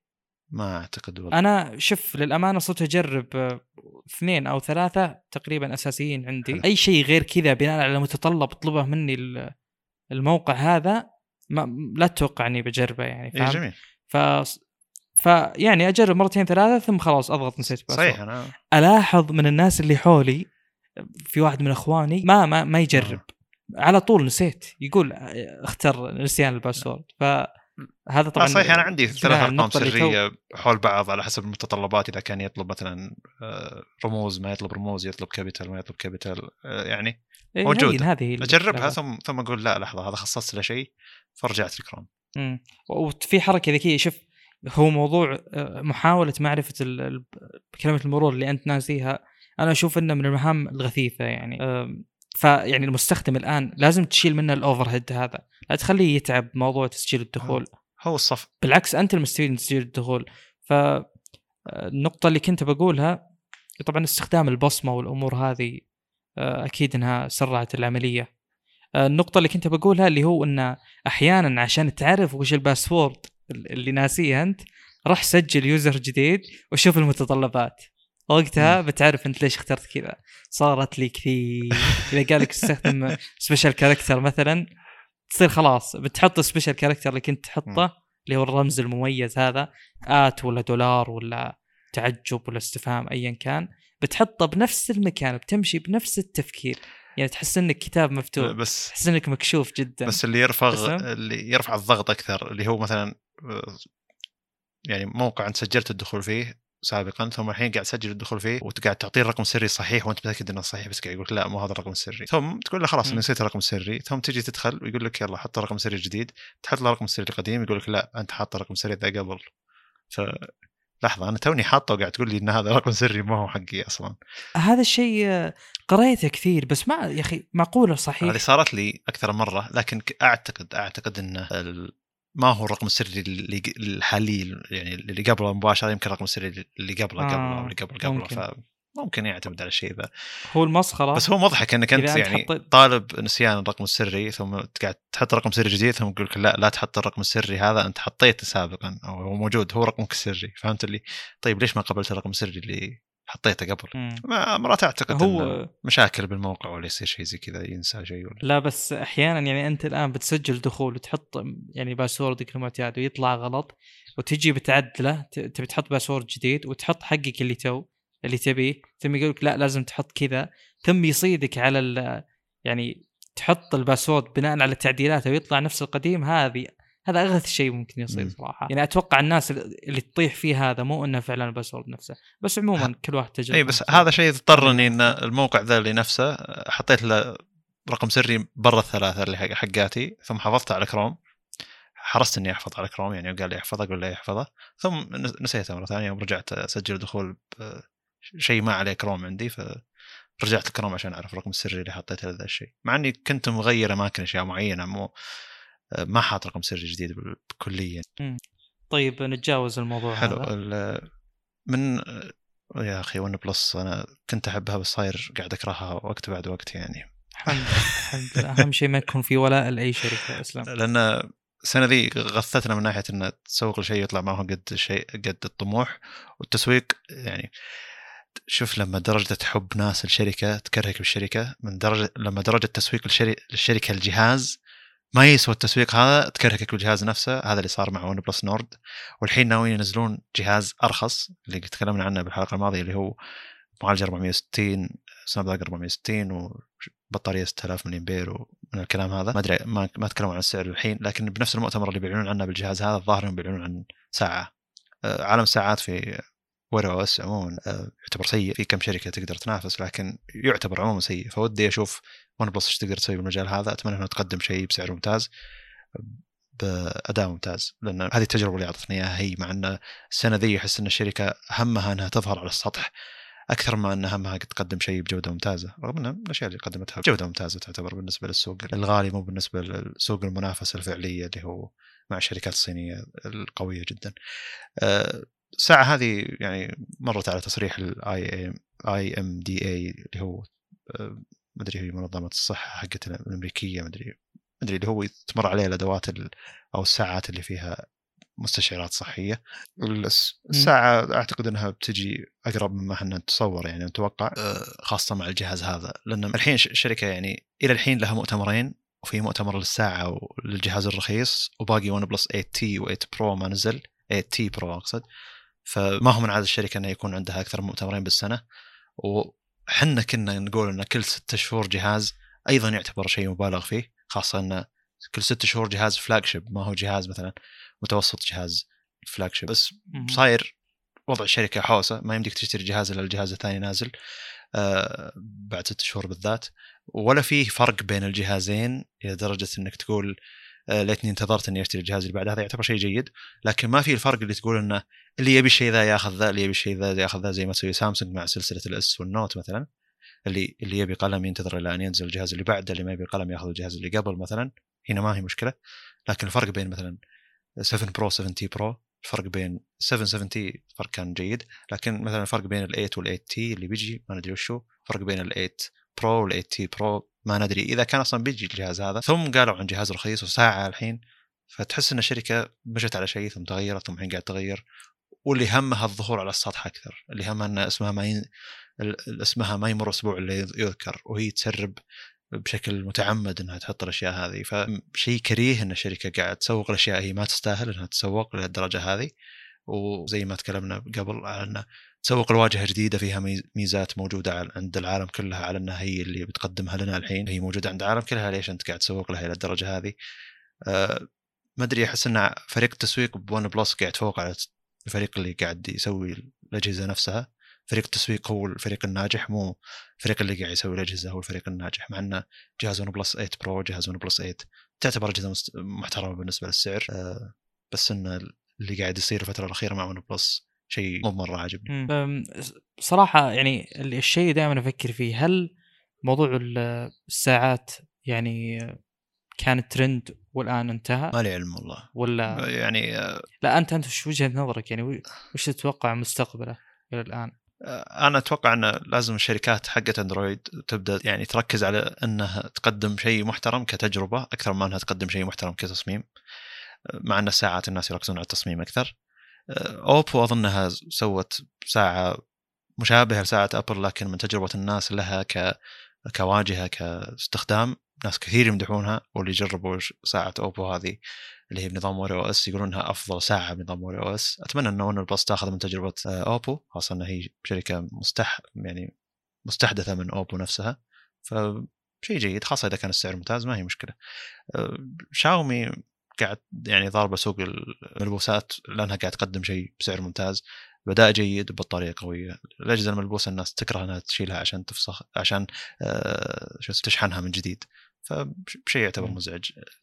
يعني إنك تحتاج إنك تشحن الساعة أو أي جهاز ملبوس زيادة أو أي جهاز عليك زيادة إنك تشحنه كل يوم بالذات، لأن أظن ساعة وير أو إس هذه حقت أوبو تكمل يومين جيد، يعتبر يومين أحسن من أنها تكمل يلا تكمل يوم واحد. أو هذه طبيعة أجهزة وير أو إس. الغريب في عالم الساعات عموما أن هواوي قدمت ساعة وتقدم كل شيء رياضي تقدر عليه، لكنها تقدم نظامها الخاص فيها للساعة هذه تقدر تشبك على جهازك الأندرويد، والساعة رغم أنها تصميمها عادي أشياء أشياء كثيرة فيها عادية لأنها تتكمل أسبوعين بدون شحن. هذا شيء جدا مبهر، ما أدري هل النظام مو بزين ولا مع استخدام الناس لها تقول إن مراقبة النوم مراقبة الرياضة لها محترمة ودقيقة، لأن ما أدري شلون قدمت أربعة عشر يوم. هذا شيء يعني كم أربعة عشر ضعف، ما أدري عشرة أضعاف الشيء اللي قاعد يقولون عنه شركات الساعات الباقية أو شركات اللي تقدم ساعة رياضية وساعات ذكية. والله صراحة يعني أنا ما أشوف أن السوق هذا قاعد يتطور من ناحية دعم المستخدمين له اقتناء يعني، ولا من ناحية أن الميزات اللي تقدم بشاشة ذكية جدا خلنا نقول فيها كل المواصفات ممكن تقديمها خلنا نقول ب... يعني بالذات أغلب الناس يأخذون أتوقع الساعات هذه عشان يعني الأبرز شيء عشان فتنس عموما رياضة، والشيء الثاني عشان الإشعارات، هذا اللي عارفه يعني. أنا غير مستخدم هذه الأشياء، هل هذا الشيء صحيح؟ أنت لك تجربة؟ إيه أنا بس ما هم ما همني الإشعارات، همني المكالمات بس، إن لأن جهازي صامت فأبي الصورة بس، صورة شاومي تهز إذا جاني مكالمة بس، هذه الشيء الوحيد اللي طيب هذا هذا الشيء يعت... قابل توفيره يعني، يعتبر إشعارات ب... بشيء كم سعره؟ أقل من مئة دولار يعني عموما أقل من عشرين دولار إيه مو مشكلة، مو... هو السعر رخيص بس تكلم إنه ممكن توفيره بأقل من مئة دولار بالراحة، فأنا ما أحتاج إني أدفع مئتين دولار مثلا وطالع. ف يعني إلى الآن ما في ميزة جذرية ممكن توفرها لي الساعة الذكية والسوارة أتكلم الغالية البريميوم عن اللي ثمنهم منخفض ممكن تخليني فعلا أبيهم وأقدر أد... يعني وأحتاج أني أدعم السوق هذا. فللأسف أنا من ضمن الأشخاص اللي أتوقع أن هذا السوق ما راح يستمر، بيصير شيء مجرد اكسسوار ما له لازمة يعني، ما راح نوصل لمرحلة أن هذا الشيء يعني هذا الشيء مو قابل استبداله، ما هو أساسي أصلاً، ما أتوقع أنه بنوصل مرحلة أنه يكون أساسي زي ما سوق سوقت للشركات. أه وشخصياً أسعد كل ما شفت أن يعني خروج الشركات من هذا السوق أكبر وأكبر، يعني أتكلم في شركات لهم تجربة شركات فاخرة خلينا نقول أه والآن ما عاد تنزل طرازات جديدة. أنا سعيد صراحة يعني، أنا أحب أنه يكون تركيز السوق على الأشياء الأهم فعلاً، يعني الفي آر على الرغم من أنه كان ترند بشكل كبير والآن يعني مو كثير اللي يتكلمون عنه، لأنه فعلا يقدم احتياج ما ما ما له بديل. يعني مثلا كنا قبل البودكاست نتكلم على فلاينج سيميوليتر هذا حق مايكروسوفت ما ادري ايش اسمه والله. هذا اكيد تجربته بفي ار اكيد انها افضل. العاب السيارات الريسنج سيمز خلينا نقول او العاب السباقات المحاكاه هذه تجربه الفي ار فيها جدا مثاليه، في اشياء ما تقدر تستبدلها. هاف لايف اليكس الاخيره مبنيه تماما على الفي ار، فالفي ار يقدم شيء ما له بديل. بينما الساعات اشوف ان السوق هذا يعني بس اللي عنده فلوس، او يعني اشوف اكثر فئه خدمت بوجود الساعات الناس اللي يبون يهدون شخص شيء ولا هم عارفين. الجوال غالي والاشياء الباقيه الساعات التقليديه ما تقدم ذيك الخدمه. فحرفيا اكثر الهدايا اللي اشوفها ساعات سواء سامسونج ولا هواوي ولا ابل يعني. بس ف... هي من الاشياء اللي اذا تعودت يكون هذا غرض وجودها أصلاً. هي من الاشياء اذا تعودت عليها صعب تفقدها يعني. انا حرفيا اذا تعودت عليها وفقدتها، انا مو فقدتها تركتها يعني. بس انا الحين اذا مثلا سواره شاومي ترى الشحن تاخذ وقت طويل، ما ادري ايش تاخذ وقت طويل، بس ساعتين ثلاثه بالراحه علشان تكمل مية بالمية. بس انا تعطيك نص واط بس يعني. انا تعطيك واحد وعشرين يوم، فلما اشحنها مثلا اطلع اروح وارجع وانساها ثلاث ساعات اربع ساعات ونص يوم، افقد اني ارفع يدي عشان اشوف الساعه، افقد اني مثلا استخدم الكاونت حقها اللي هو ابدا ابدا عد مثلا ربع ساعه عشرين دقيقه. يعني حرفيا لما اسوي قهوه الحين، قهوه عربيه عشرين دقيقه تقعد القهوه تطبخ لازم، وبيفرق الطعم لما اطلعها على عشر دقائق خمس دقائق. شخصيا الاحظ الفرق انه القهوه اخذت حقها. ف راعي كيف ما شاء الله. اي فمباشره من احط القهوه على النار ارفع ساعتي، صار شيء تلقائي جدا اني احط عشرين دقيقه ووقتها من خلاص عشرين دقيقة تسع ساعة أروح. هذا شيء يفقد خاصة إذا أنت تعودت عليه. صاير يعني العداد هذا وال والوقت أكيد يعني، والتتبع الرياضي شيء ممتاز صراحة، خاصة الأيام اللي أحرص إني أروح أمشي فيها، الأيام اللي أروح فيها للجامعة مثلا عندي أي شيء م- في عندي فضول إني أعرف كم مشيت اليوم عشان أحس إني تحركت ولا ما تحركت. أه بس ثلاث ساعات ذي أفقد فيها الساعة، وحتى لو نسيتها بالبيت وطلعت أفقد فيها الساعة. معنا شيء جميل. شيء بستاشر لاحظ ستاشر سبعتاشر دولار يعني، وعملي جدا. لا لا لاحظ إننا متفقين جدا ترى على موضوع السوارة هذه. م. الفئات اللي تقدم خلينا نقول فانكشناليتي، ميزات فعلية موجودة هلا. ما هي أستريكس يعني. فمعنا نتفق حنا ما بيننا أي خلاف. أي. ترى جدا جدا متفقين. بس, بس أنا خلافي على الفئات العالية اللي تحتاج شحن بشكل شبه يومي، وزنها عالي وما إلى ذلك من الأشياء اللي يعني ليش أنا أستخدم كذا. تحس أنه أوفرهيد أكثر من شيء يقدم ميزات. هذه تستخدمها كم عشرين يوم بدون ما تشحنها، هذه فعليا تبي تقدم لك احتياج حقيقي.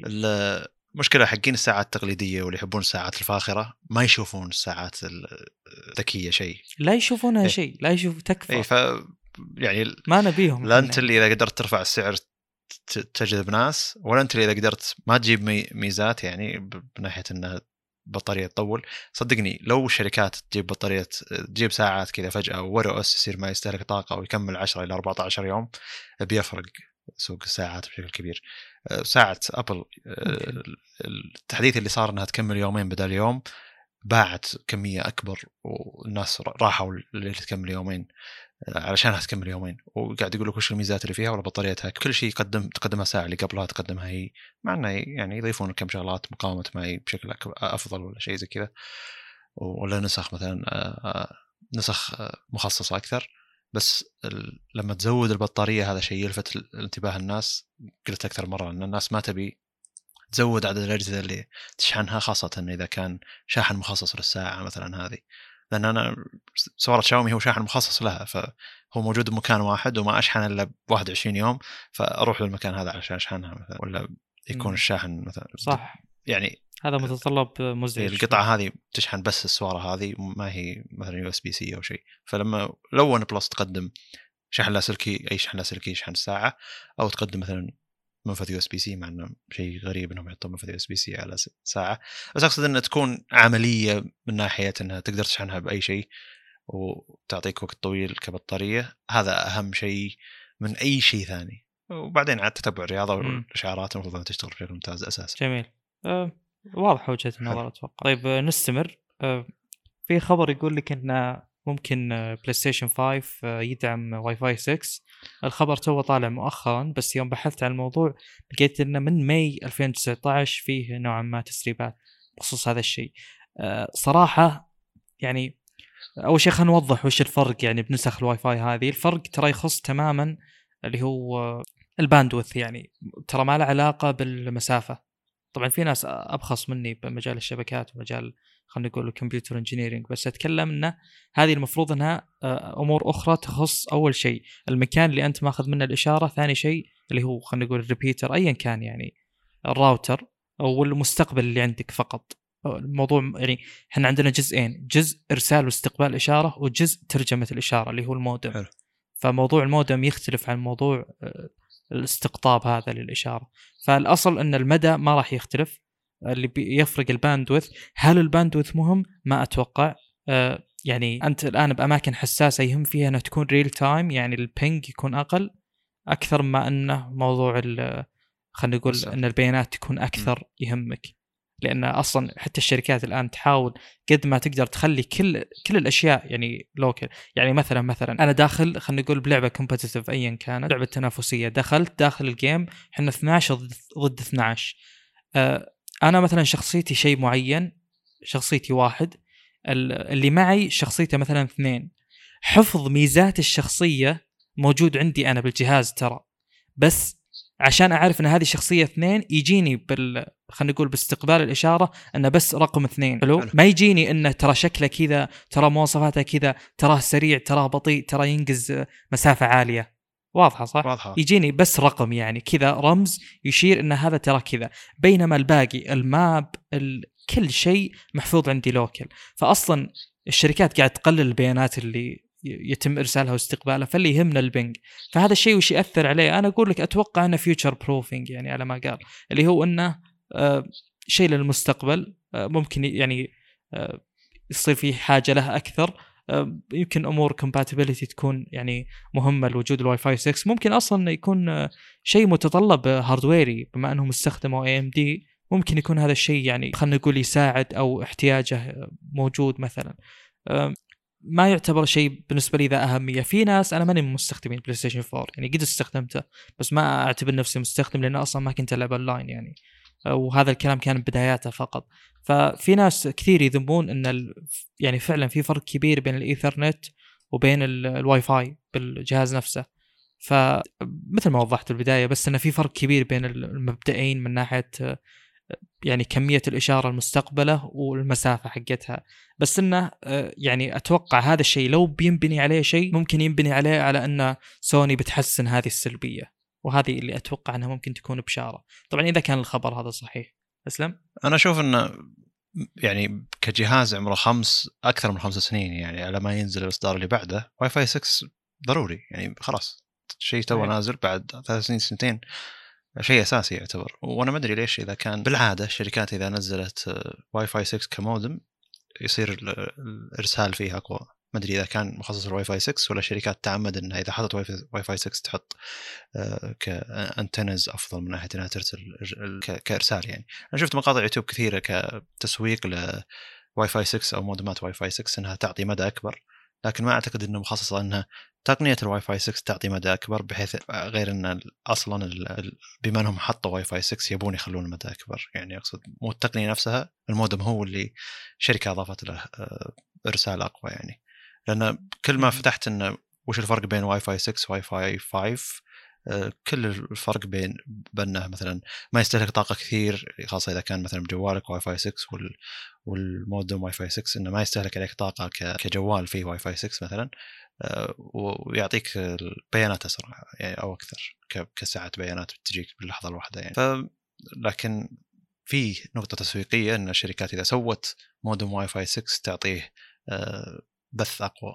فممكن هذا يرتبط بعقول الناس إنه واي فاي ستة أقوى من ناحية إنه يعطيك مدى أكبر، لأن المدى ما أعتقد إنه له علاقة. إنه لو تبحث بأكثر من مكان عن الفرق بين واي فاي ستة واي فاي خمسة، كله الفرق باندوث وفرق استهلاك طاقة، فرق شيء زي كذا. جيد. وممكن يكون أيضا يعني ممكن يكون ميزة وجود هذا الشيء ما هي مباشرة، ممكن إن الكارد نفس القطعة هذه حقة الواي فاي يجي معها بلوتوث، والبلوتوث يكون على آخر مثلا خلينا نقول تقنية اللي هي خلينا نقول خمسة نقطة اثنين هي الظاهر، فبيفيد اللي يستخدمون سماعات بلوتوث حلو بشكل كبير. فهذه النقطة ممكن تكون فعلا فعلا يعني إيجابية، لأن أتوقع احتياج الناس لهذا الشيء أكبر من احتياجهم للواي فاي نفسه أتوقع عموما. طيب نتجاوز الخبر هذا ونروح اللي بعده، اللي هو معالج انتل الجديد الغير متوقع أبدا أبدا أبدا الاي ناين عشرة آلاف وثمانمية وخمسين كي. أول مرة يطلع معالج يعني تحت ال تسعمية، سواء تسعة آلاف وتسعمية ولا أيا كان عشرة آلاف وتسعمية، أول مرة ينزل آي ناين تحت تسعمية. يعني المعالج هذا عشرة آلاف وتسعمية وعشرة آلاف وثمانمية وخمسين كي، طبعا مثل ما قلت آي ناين نفس الهاردوير تماما حق الموجود بال عشرة آلاف وتسعمية كي. السؤال الغريب يعني ليش نزل هذا المعالج الآن وليش نزل أصلا؟ أنا ما أدري وش السبب بصراحة. هل هو علاج المشكلة كانت بالعشرة آلاف وتسعمية؟ هل هو محاولة تقليل السعر بس بشكل غير مباشر بحيث أنهم ما يضطرون مستقبلا أنهم ينزلون أحد عشر ألف وتسعمية بالسعر المخفض مؤخرا؟ ما أدري صراحة، بس أنك بتحصل على نفس النوع عشر نوع عشرين ثريد الموجود بالعشرة آلاف وتسعمية، أيضا عشر نوع عشرين ثريد. هنا عندك الكلوك سبيدز بتقل بس بمية ميجا هيرتز، يعني بواحد جيجا هيرتز صفر فاصلة واحد حلو. واحد من عشرة جيجا هيرتز. يعني الآن عندك بالجديد عشرة آلاف وثمانمية وخمسين كي تبدأ من ثلاثة فاصلة ستة إلى خمسة فاصلة اثنين، عشرة آلاف وتسعمية كي تبدأ من ثلاثة فاصلة سبعة إلى خمسة فاصلة ثلاثة. ففي فرق بسيط من هالناحية. تي دي بي اللي هو الثيرمال ديزاين باور بيبدأ من خمسة وتسعين بدل ال مية وخمسة وعشرين الموجودة بالعشرة آلاف وتسعمية كي. باقي الأشياء تقريبا نفسها بشكل كبير. الفرق المهم أتوقع بالنسبة للناس وشخص الآن بيشتري أو بيرقي المعالج حقه، هل فرق السعر يسوى ال عشرة آلاف وتسعمية كي ب خمسمية دولار هذا الموجود بالسوق؟ طبعا ال إم إس آر بي اللي هو Manufacturer Suggested Retail Price السعر المقترح من البائع ممكن يفرق، أو ممكن يكون ما هو ما له علاقة بالموجود بالسوق، لأن هذه القطع توفرها هو اللي يحدد سعرها. هذا مبدأ اقتصادي طبعا واضح، بس أتكلم أنه إذا صار يعني هذه القطع هي اللي غالبا توفرها يصير قليل، ما هي زي القطع الباقية مثلا ثلاثة آلاف وسبعمية إكس حق رايزن هذاك متوفر بكل مكان.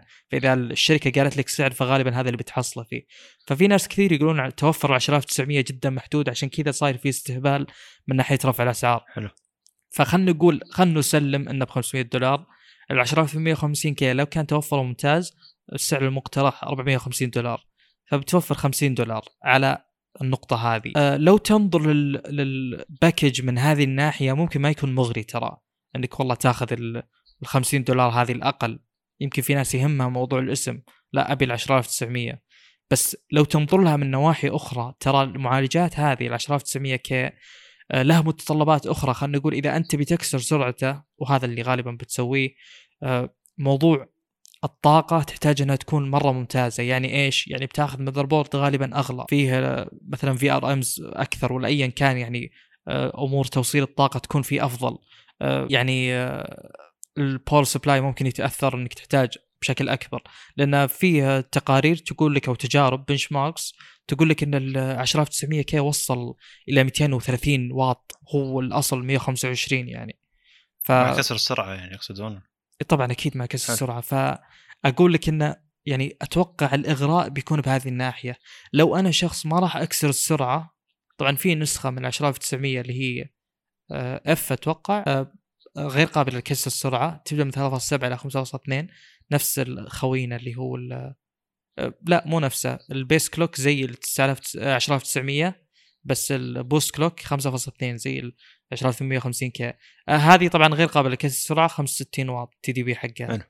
أه لكن إذا أنت يعني في ناس كثير محتار، طيب يمكن أرقي المبرد حقي، طيب يمكن أسوي كذا، فأتوقع أن عشرة آلاف وثمانمية وخمسين كي بتكون يعني نسخة جيدة. وش سبب وجودها بالسوق؟ والله إني ما أدري صراحة، يعني أنت أصلا مسمياتها مؤخرا رايحة فيها، فيعني هو أوكي وجوده بالسوق حلو، ممكن يكون حلو، بس ليش ما طلع للحين؟ والله ما شيء غريب يعني جدا. يعني أنا أتوقع صراحة أنه حل المشكلة، ولا ما نزلوه بهذه الطريقة. يعني هذا ما نقدر نقيسه ترى على وجود الإكس تي حق رايزن. إيه صحيح. وجود الإكس تي حق رايزن ترى قاعد تقريبا كم سنة؟ إيه.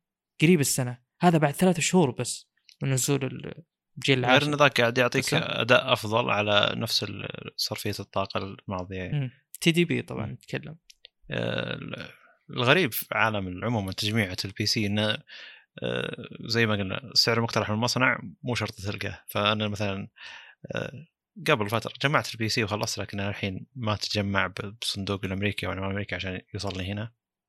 لكن لما كنت أبحث بالمذر بوردات، يعني بما أن الطلب عالي على معالجات إيه إم دي، فالطلب عالي على المذر بوردات اللي تدعم معالجات إيه إم دي، فمذر بوردات اللي تدعم معالجات إيه إم دي عليها غالي السعر فيها أكثر.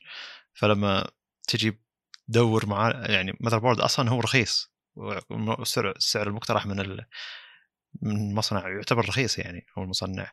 آه فلكن أجي ألقاه بسعر غالي وأدور بمكان ألقاه بسعر غالي. يا رجال معالجات إيه إم دي ثلاثة آلاف وستمية الحين تقريبا مية وخمسة وسبعين مية وستين دولار، و3300 اكس اللي هو نازل قبل فترة على أساس أنه يكون آه رباعي رباعينوية، لكن أداءه يعتبر عالي وممتاز للحقين اللي يبون الألعاب يعني بسعر رخيص. السعر المقترح له المفروض أنه مية وعشرة دولار، لكنه واصل مية وسبعين دولار، فتقدر تاخذ ثلاثة آلاف وستمية أو ثلاثة آلاف وثلاثمية اكس بنفس السعر. ليش؟ لأن ثلاثة آلاف وثلاثمية اكس ما في توفر والطلب عليه عالي على أنه رخيص، لكنه قاعد يرتفع سعره علشان الطلب عليه عالي ما هو متوفر. الغريب أنه موجود كسعر نفس سعر ثلاثة آلاف وستمية يعني، فما أدري ليش الناس تاخذ ثلاثة آلاف وستمية اكس بدال ثلاثة آلاف وستمية وهم بنفس السعر. وهذا فرق الأنوية أنه زايد زايد نواتين وقاعد يعطي أداء أفضل. ده يهمك الألعاب بس، يمكن يعطيك ثلاثة آلاف وثلاثمية اكس يعطيك أداء أفضل كأرقام يعني أو تجارب. هو شيء ناقشناه ناقشناه كثير، فلو دخلت فيه عرفني بطول. أي حلو، بس أقصد إنه هل تاخذ خلينا نقول ثلاثة آلاف وتسعمية كي؟ هو طبعا بالنسبة لي أكثر خيار مريح حاليا بالذات بهذه الفئة، يعني مستحيل صراحة آخذ ال... أي من ال آي ناين حق إنتل حقين إنتل موجودين حاليا، وال ثلاثة آلاف وتسعمية اكس موجود، لأنه يعني أتوقع يعني أشوف أنه يعطيك باكج متوازن بشكل أكبر ويجي معه مبرد أصلا، فيعتبر صفقة أفضل على جميع الأصعدة. طيب نتجاوز ونروح اللي بعد اللي هو الخبر الأخير. آه هذا شيء دائما كنت أتحاشاه، لكن عشانك اليوم أنت جبت طاري وقلت أن نتكلم عنه بتكلم عنه، اللي هو تسريبات الجيل الجديد من آه كروت إنفيديا. هذا أكثر شيء يصير له بهرجة ويصير له شو ويصير له هايب، وإنه بتجينا المعمارية الجديدة اللي بتنقلنا يعني خلنا نقول إلى سبعين بالمية زيادة بالأداء، وبالأخير زي ما قلنا من خمسة عشر إلى خمسة وعشرين بالمية تقريبا بكل الفئات. الجيل الجديد اللي هو جيل الثلاث آلاف من إنفيديا اللي هو يتبنى إيه آي إيه جديد اللي هو كان فولتا اللي نزل على الألفين، والآن صار اللي هو الأمبير زين. ففيها طبعا نسخ كثيرة نفس السابق كلها بتتبنى الأمبير، طبعا بناء على الأخبار هذا كله ما هو شيء رسمي بس هذا الأصل يعني. أبرز الفروقات اللي هو أن ال عشرين ثمانين تي آي ال عشرين ثمانين تي آي بيصير اسمه ثلاثة آلاف وتسعين يعني بدل ما يكون تي آي. هذه خطوة بالنسبة لي جدا موفقة، لأن أصلا في فرق فعلي بين الاثنين هاردويريا، وليس يعني مجرد كسل سرعة ولا يعني بس رامات أعلى ولا أي شيء من هذا القبيل، لا فعلا في فرق. ف يعني كنيمين كونفنشن على قولتهم أنا أرحب بهذا الشيء. الأمور الأخرى المواصفات، طبعا المواصفات هذه وعدد النواة ما تعطيك أي انطباع، وأنا أعيد وأكرر بهذا الموضوع بشكل جدا كبير. أنت ما تقدر تحكم على خلينا نقول سرعة أو أداء الكرت هذا بناء على فقط اللي هو عدد النواة ولا التردد حق كل يعني كرت. أه بتكلم عن الأسعار ثم خلنا ندخل بالمواصفات. أه كل الناس قاعدة تنتقد موضوع الأسعار. أه فئة التي آي بالنسبة للعشرين ثمانين ارتفعت بشكل كبير عن عشرة ثمانين تي آي. عشرين ثمانين تي آي كان ب ألف ومئتين دولار، هذا ال ثلاثمئة وثمانين تي آي ب ألف وأربعمئة، فزيادة مئتين دولار. والفاوندرز إديشن يقولون بتصير بألف وخمسمئة دولار، فشيء غير مرحب فيه أبدا يعني. للأسف اللي يسيطر غالبا يفرض أسعار عالية جدا. ال ثلاثمئة وثمانين ثلاثة آلاف وثمانين ثمانمئة دولار، سابقا ما أدري كم ال إم إس آر بي بالضبط، بس أنه كان ينباع تقريبا ب ستمئة وخمسين دولار اللي هو مكان ال عشرين ثمانين ألفين وثمانين. الثالث اللي هو ثلاثة آلاف وسبعين للأسف أيضا ارتفع مئة دولار تقريبا، صار ب ستمئة دولار تقريبا، هذا سعر ال ألف وثمانين على ذاك الوقت تخيل عشرة ثمانين. ففي ارتفاع كبير جدا بالاسعار لو نشوف بس يعني، لو ما ننظر الجيل الماضي لو ننظر الجيل اللي قبله بعد بيبين فرق يعني وارتفاع الاسعار. أه للأسف يعني شيء ما نقدر يعني يعني هذا اللي مسيطر على السوق فيفرض اللي يبي. طيب خلينا نتكلم عن المواصفات، وبحاول يعني إذا جيت أشرح مواصفات زي هذه المستمع غالبا مو عارف، يعني ما عنده ريفرنس بوينت كذا شيء أقدر أقارنه فيه، فبحاول أجيب مواصفات الجيل الماضي. أول شيء التايتن مفروض إنه ينزل بعدين مو الآن، يعني مو بسبتمبر، سبعة عشر سبتمبر غالبا هو المؤتمر اللي بتنزل فيه كل الكروت ال ثلاثة وتسعين ثمانين وسبعين، المفروض الستين والسبعين تي آي ممكن يتأخرون. فأول شيء التايتن قلت أنه بيتأخر، عدد النوى مو مهم لأنه أصلا يعني تسريباته هي الأقل، بيكون سعره ألفين دولار، وهذا الظاهر نفس سعر التايتن واحد. هذا التايتن اثنين اللي مبني على أمبير، هذاك مبني على فولتا. ال ثلاثمية وثمانين تي آي أو اللي هو ثلاثمية وتسعين بينزل إن شاء الله سبعة عشر سبتمبر. لو نقارن بس عدد النوى الموجود بيكون فيه خمسة آلاف ومئتين وثمانية وأربعين كودا كورز، اللي هو الكورز حقت الجي بي يو عموما، غير الذكاء الاصطناعي وغير موضوع الري تريسنج ومدري وشو. هذه النوى الأساسية لأي كرت شاشة بتكون خمسة آلاف ومئتين وثمانية وأربعين، سابقا ب عشرين ثمانين تي آي كانت أربعة آلاف وثلاثمية واثنين وخمسين. وأعيد وأكرر ما نقدر نحكم بناء على وجود هذه الأرقام فقط. بدل إحدى عشر جيجا رام بيكون اثنا عشر جيجا رام، ففيه زيادة يعني ألف ميجا بايت واحد جيجا رام. هل هذا الشيء تأثير؟ ما أدري صراحة، وللأمانة ما أتوقع على الألعاب، ما أتوقع أنه فيه تأثير. وهذا الشيء دائما أكرره، دائما دائما, دائماً تعبت وأنا أكرره، اللي هو أنه أنت الآن يوم تفتح أي لعبة مهما كانت ثقيلة وتحاول ترفع يعني تشغل جميع الإعدادات ما راح توصل أعلى شيء. فما أدري كيف هذا الشيء يعني كيف تستفيد منه الكروت. ممكن أمور أخرى زي خلينا نقول جي بي يو اكسلريتد فيتشرز اللي تصير ببريمير، اللي تصير ب يعني أمور ثري دي وكذا، ممكن هي اللي فعلا تستفيد من هذه الميزات. أه تقريبا هذا كل شيء يخص يعني القفزة، تقريبا خلينا نقول عشرة بالمئة من ناحية أو أكثر شوي، خمسة عشر بالمئة من ناحية زيادة النواة هي اللي موجودة على جميع الفئات. ما ودي أذكر أرقام كل فئة لأن هذا الشيء غير مؤكد، وأتوقع اللي يهمنا بشكل أساسي الأسعار وفرق الأداء فقط، هذا اللي يهم أي مستخدم. الأمور الداخلية لكروت الشاشة صراحة ما أتوقع تهم نهائيا، خصوصا أن أنت مالك إلا إنفيديا أصلا. أه شيء يجدر بالذكر بس الجميع من تقريبا سنة قد نزلت ثريد ب تويتر يمكن عشر شهور، وذكرت فيه أن كروت انفيديا ومن ذا الكلام، فردوا عليه أكثر من شخص قالوا لي ليش ما تتكلم على كروت النافي حقت اللي هو راديون من إيه إم دي وأنها هي اللي بتغير السوق وكذا. صراحة من زمان وإحنا نسمع هذا الكلام إلى الآن ما تحقق. النافي بينزل قبل، مفروض أنه بينزل قبل انفيديا، قبل كروتهم الجديدة، فمفروض أنه يعني على قولتهم يسوي أندر كات الانفيديا أنه يبيع قبلهم. هل بيقدمون أداء أفضل؟ وأصلا وش الفئة اللي بيوصلون لها؟ هل بيوصلون المنافس لل خلينا نقول ثلاثمية وثمانين على الأقل، ولا زي قبل حدهم ال عشرين سبعين؟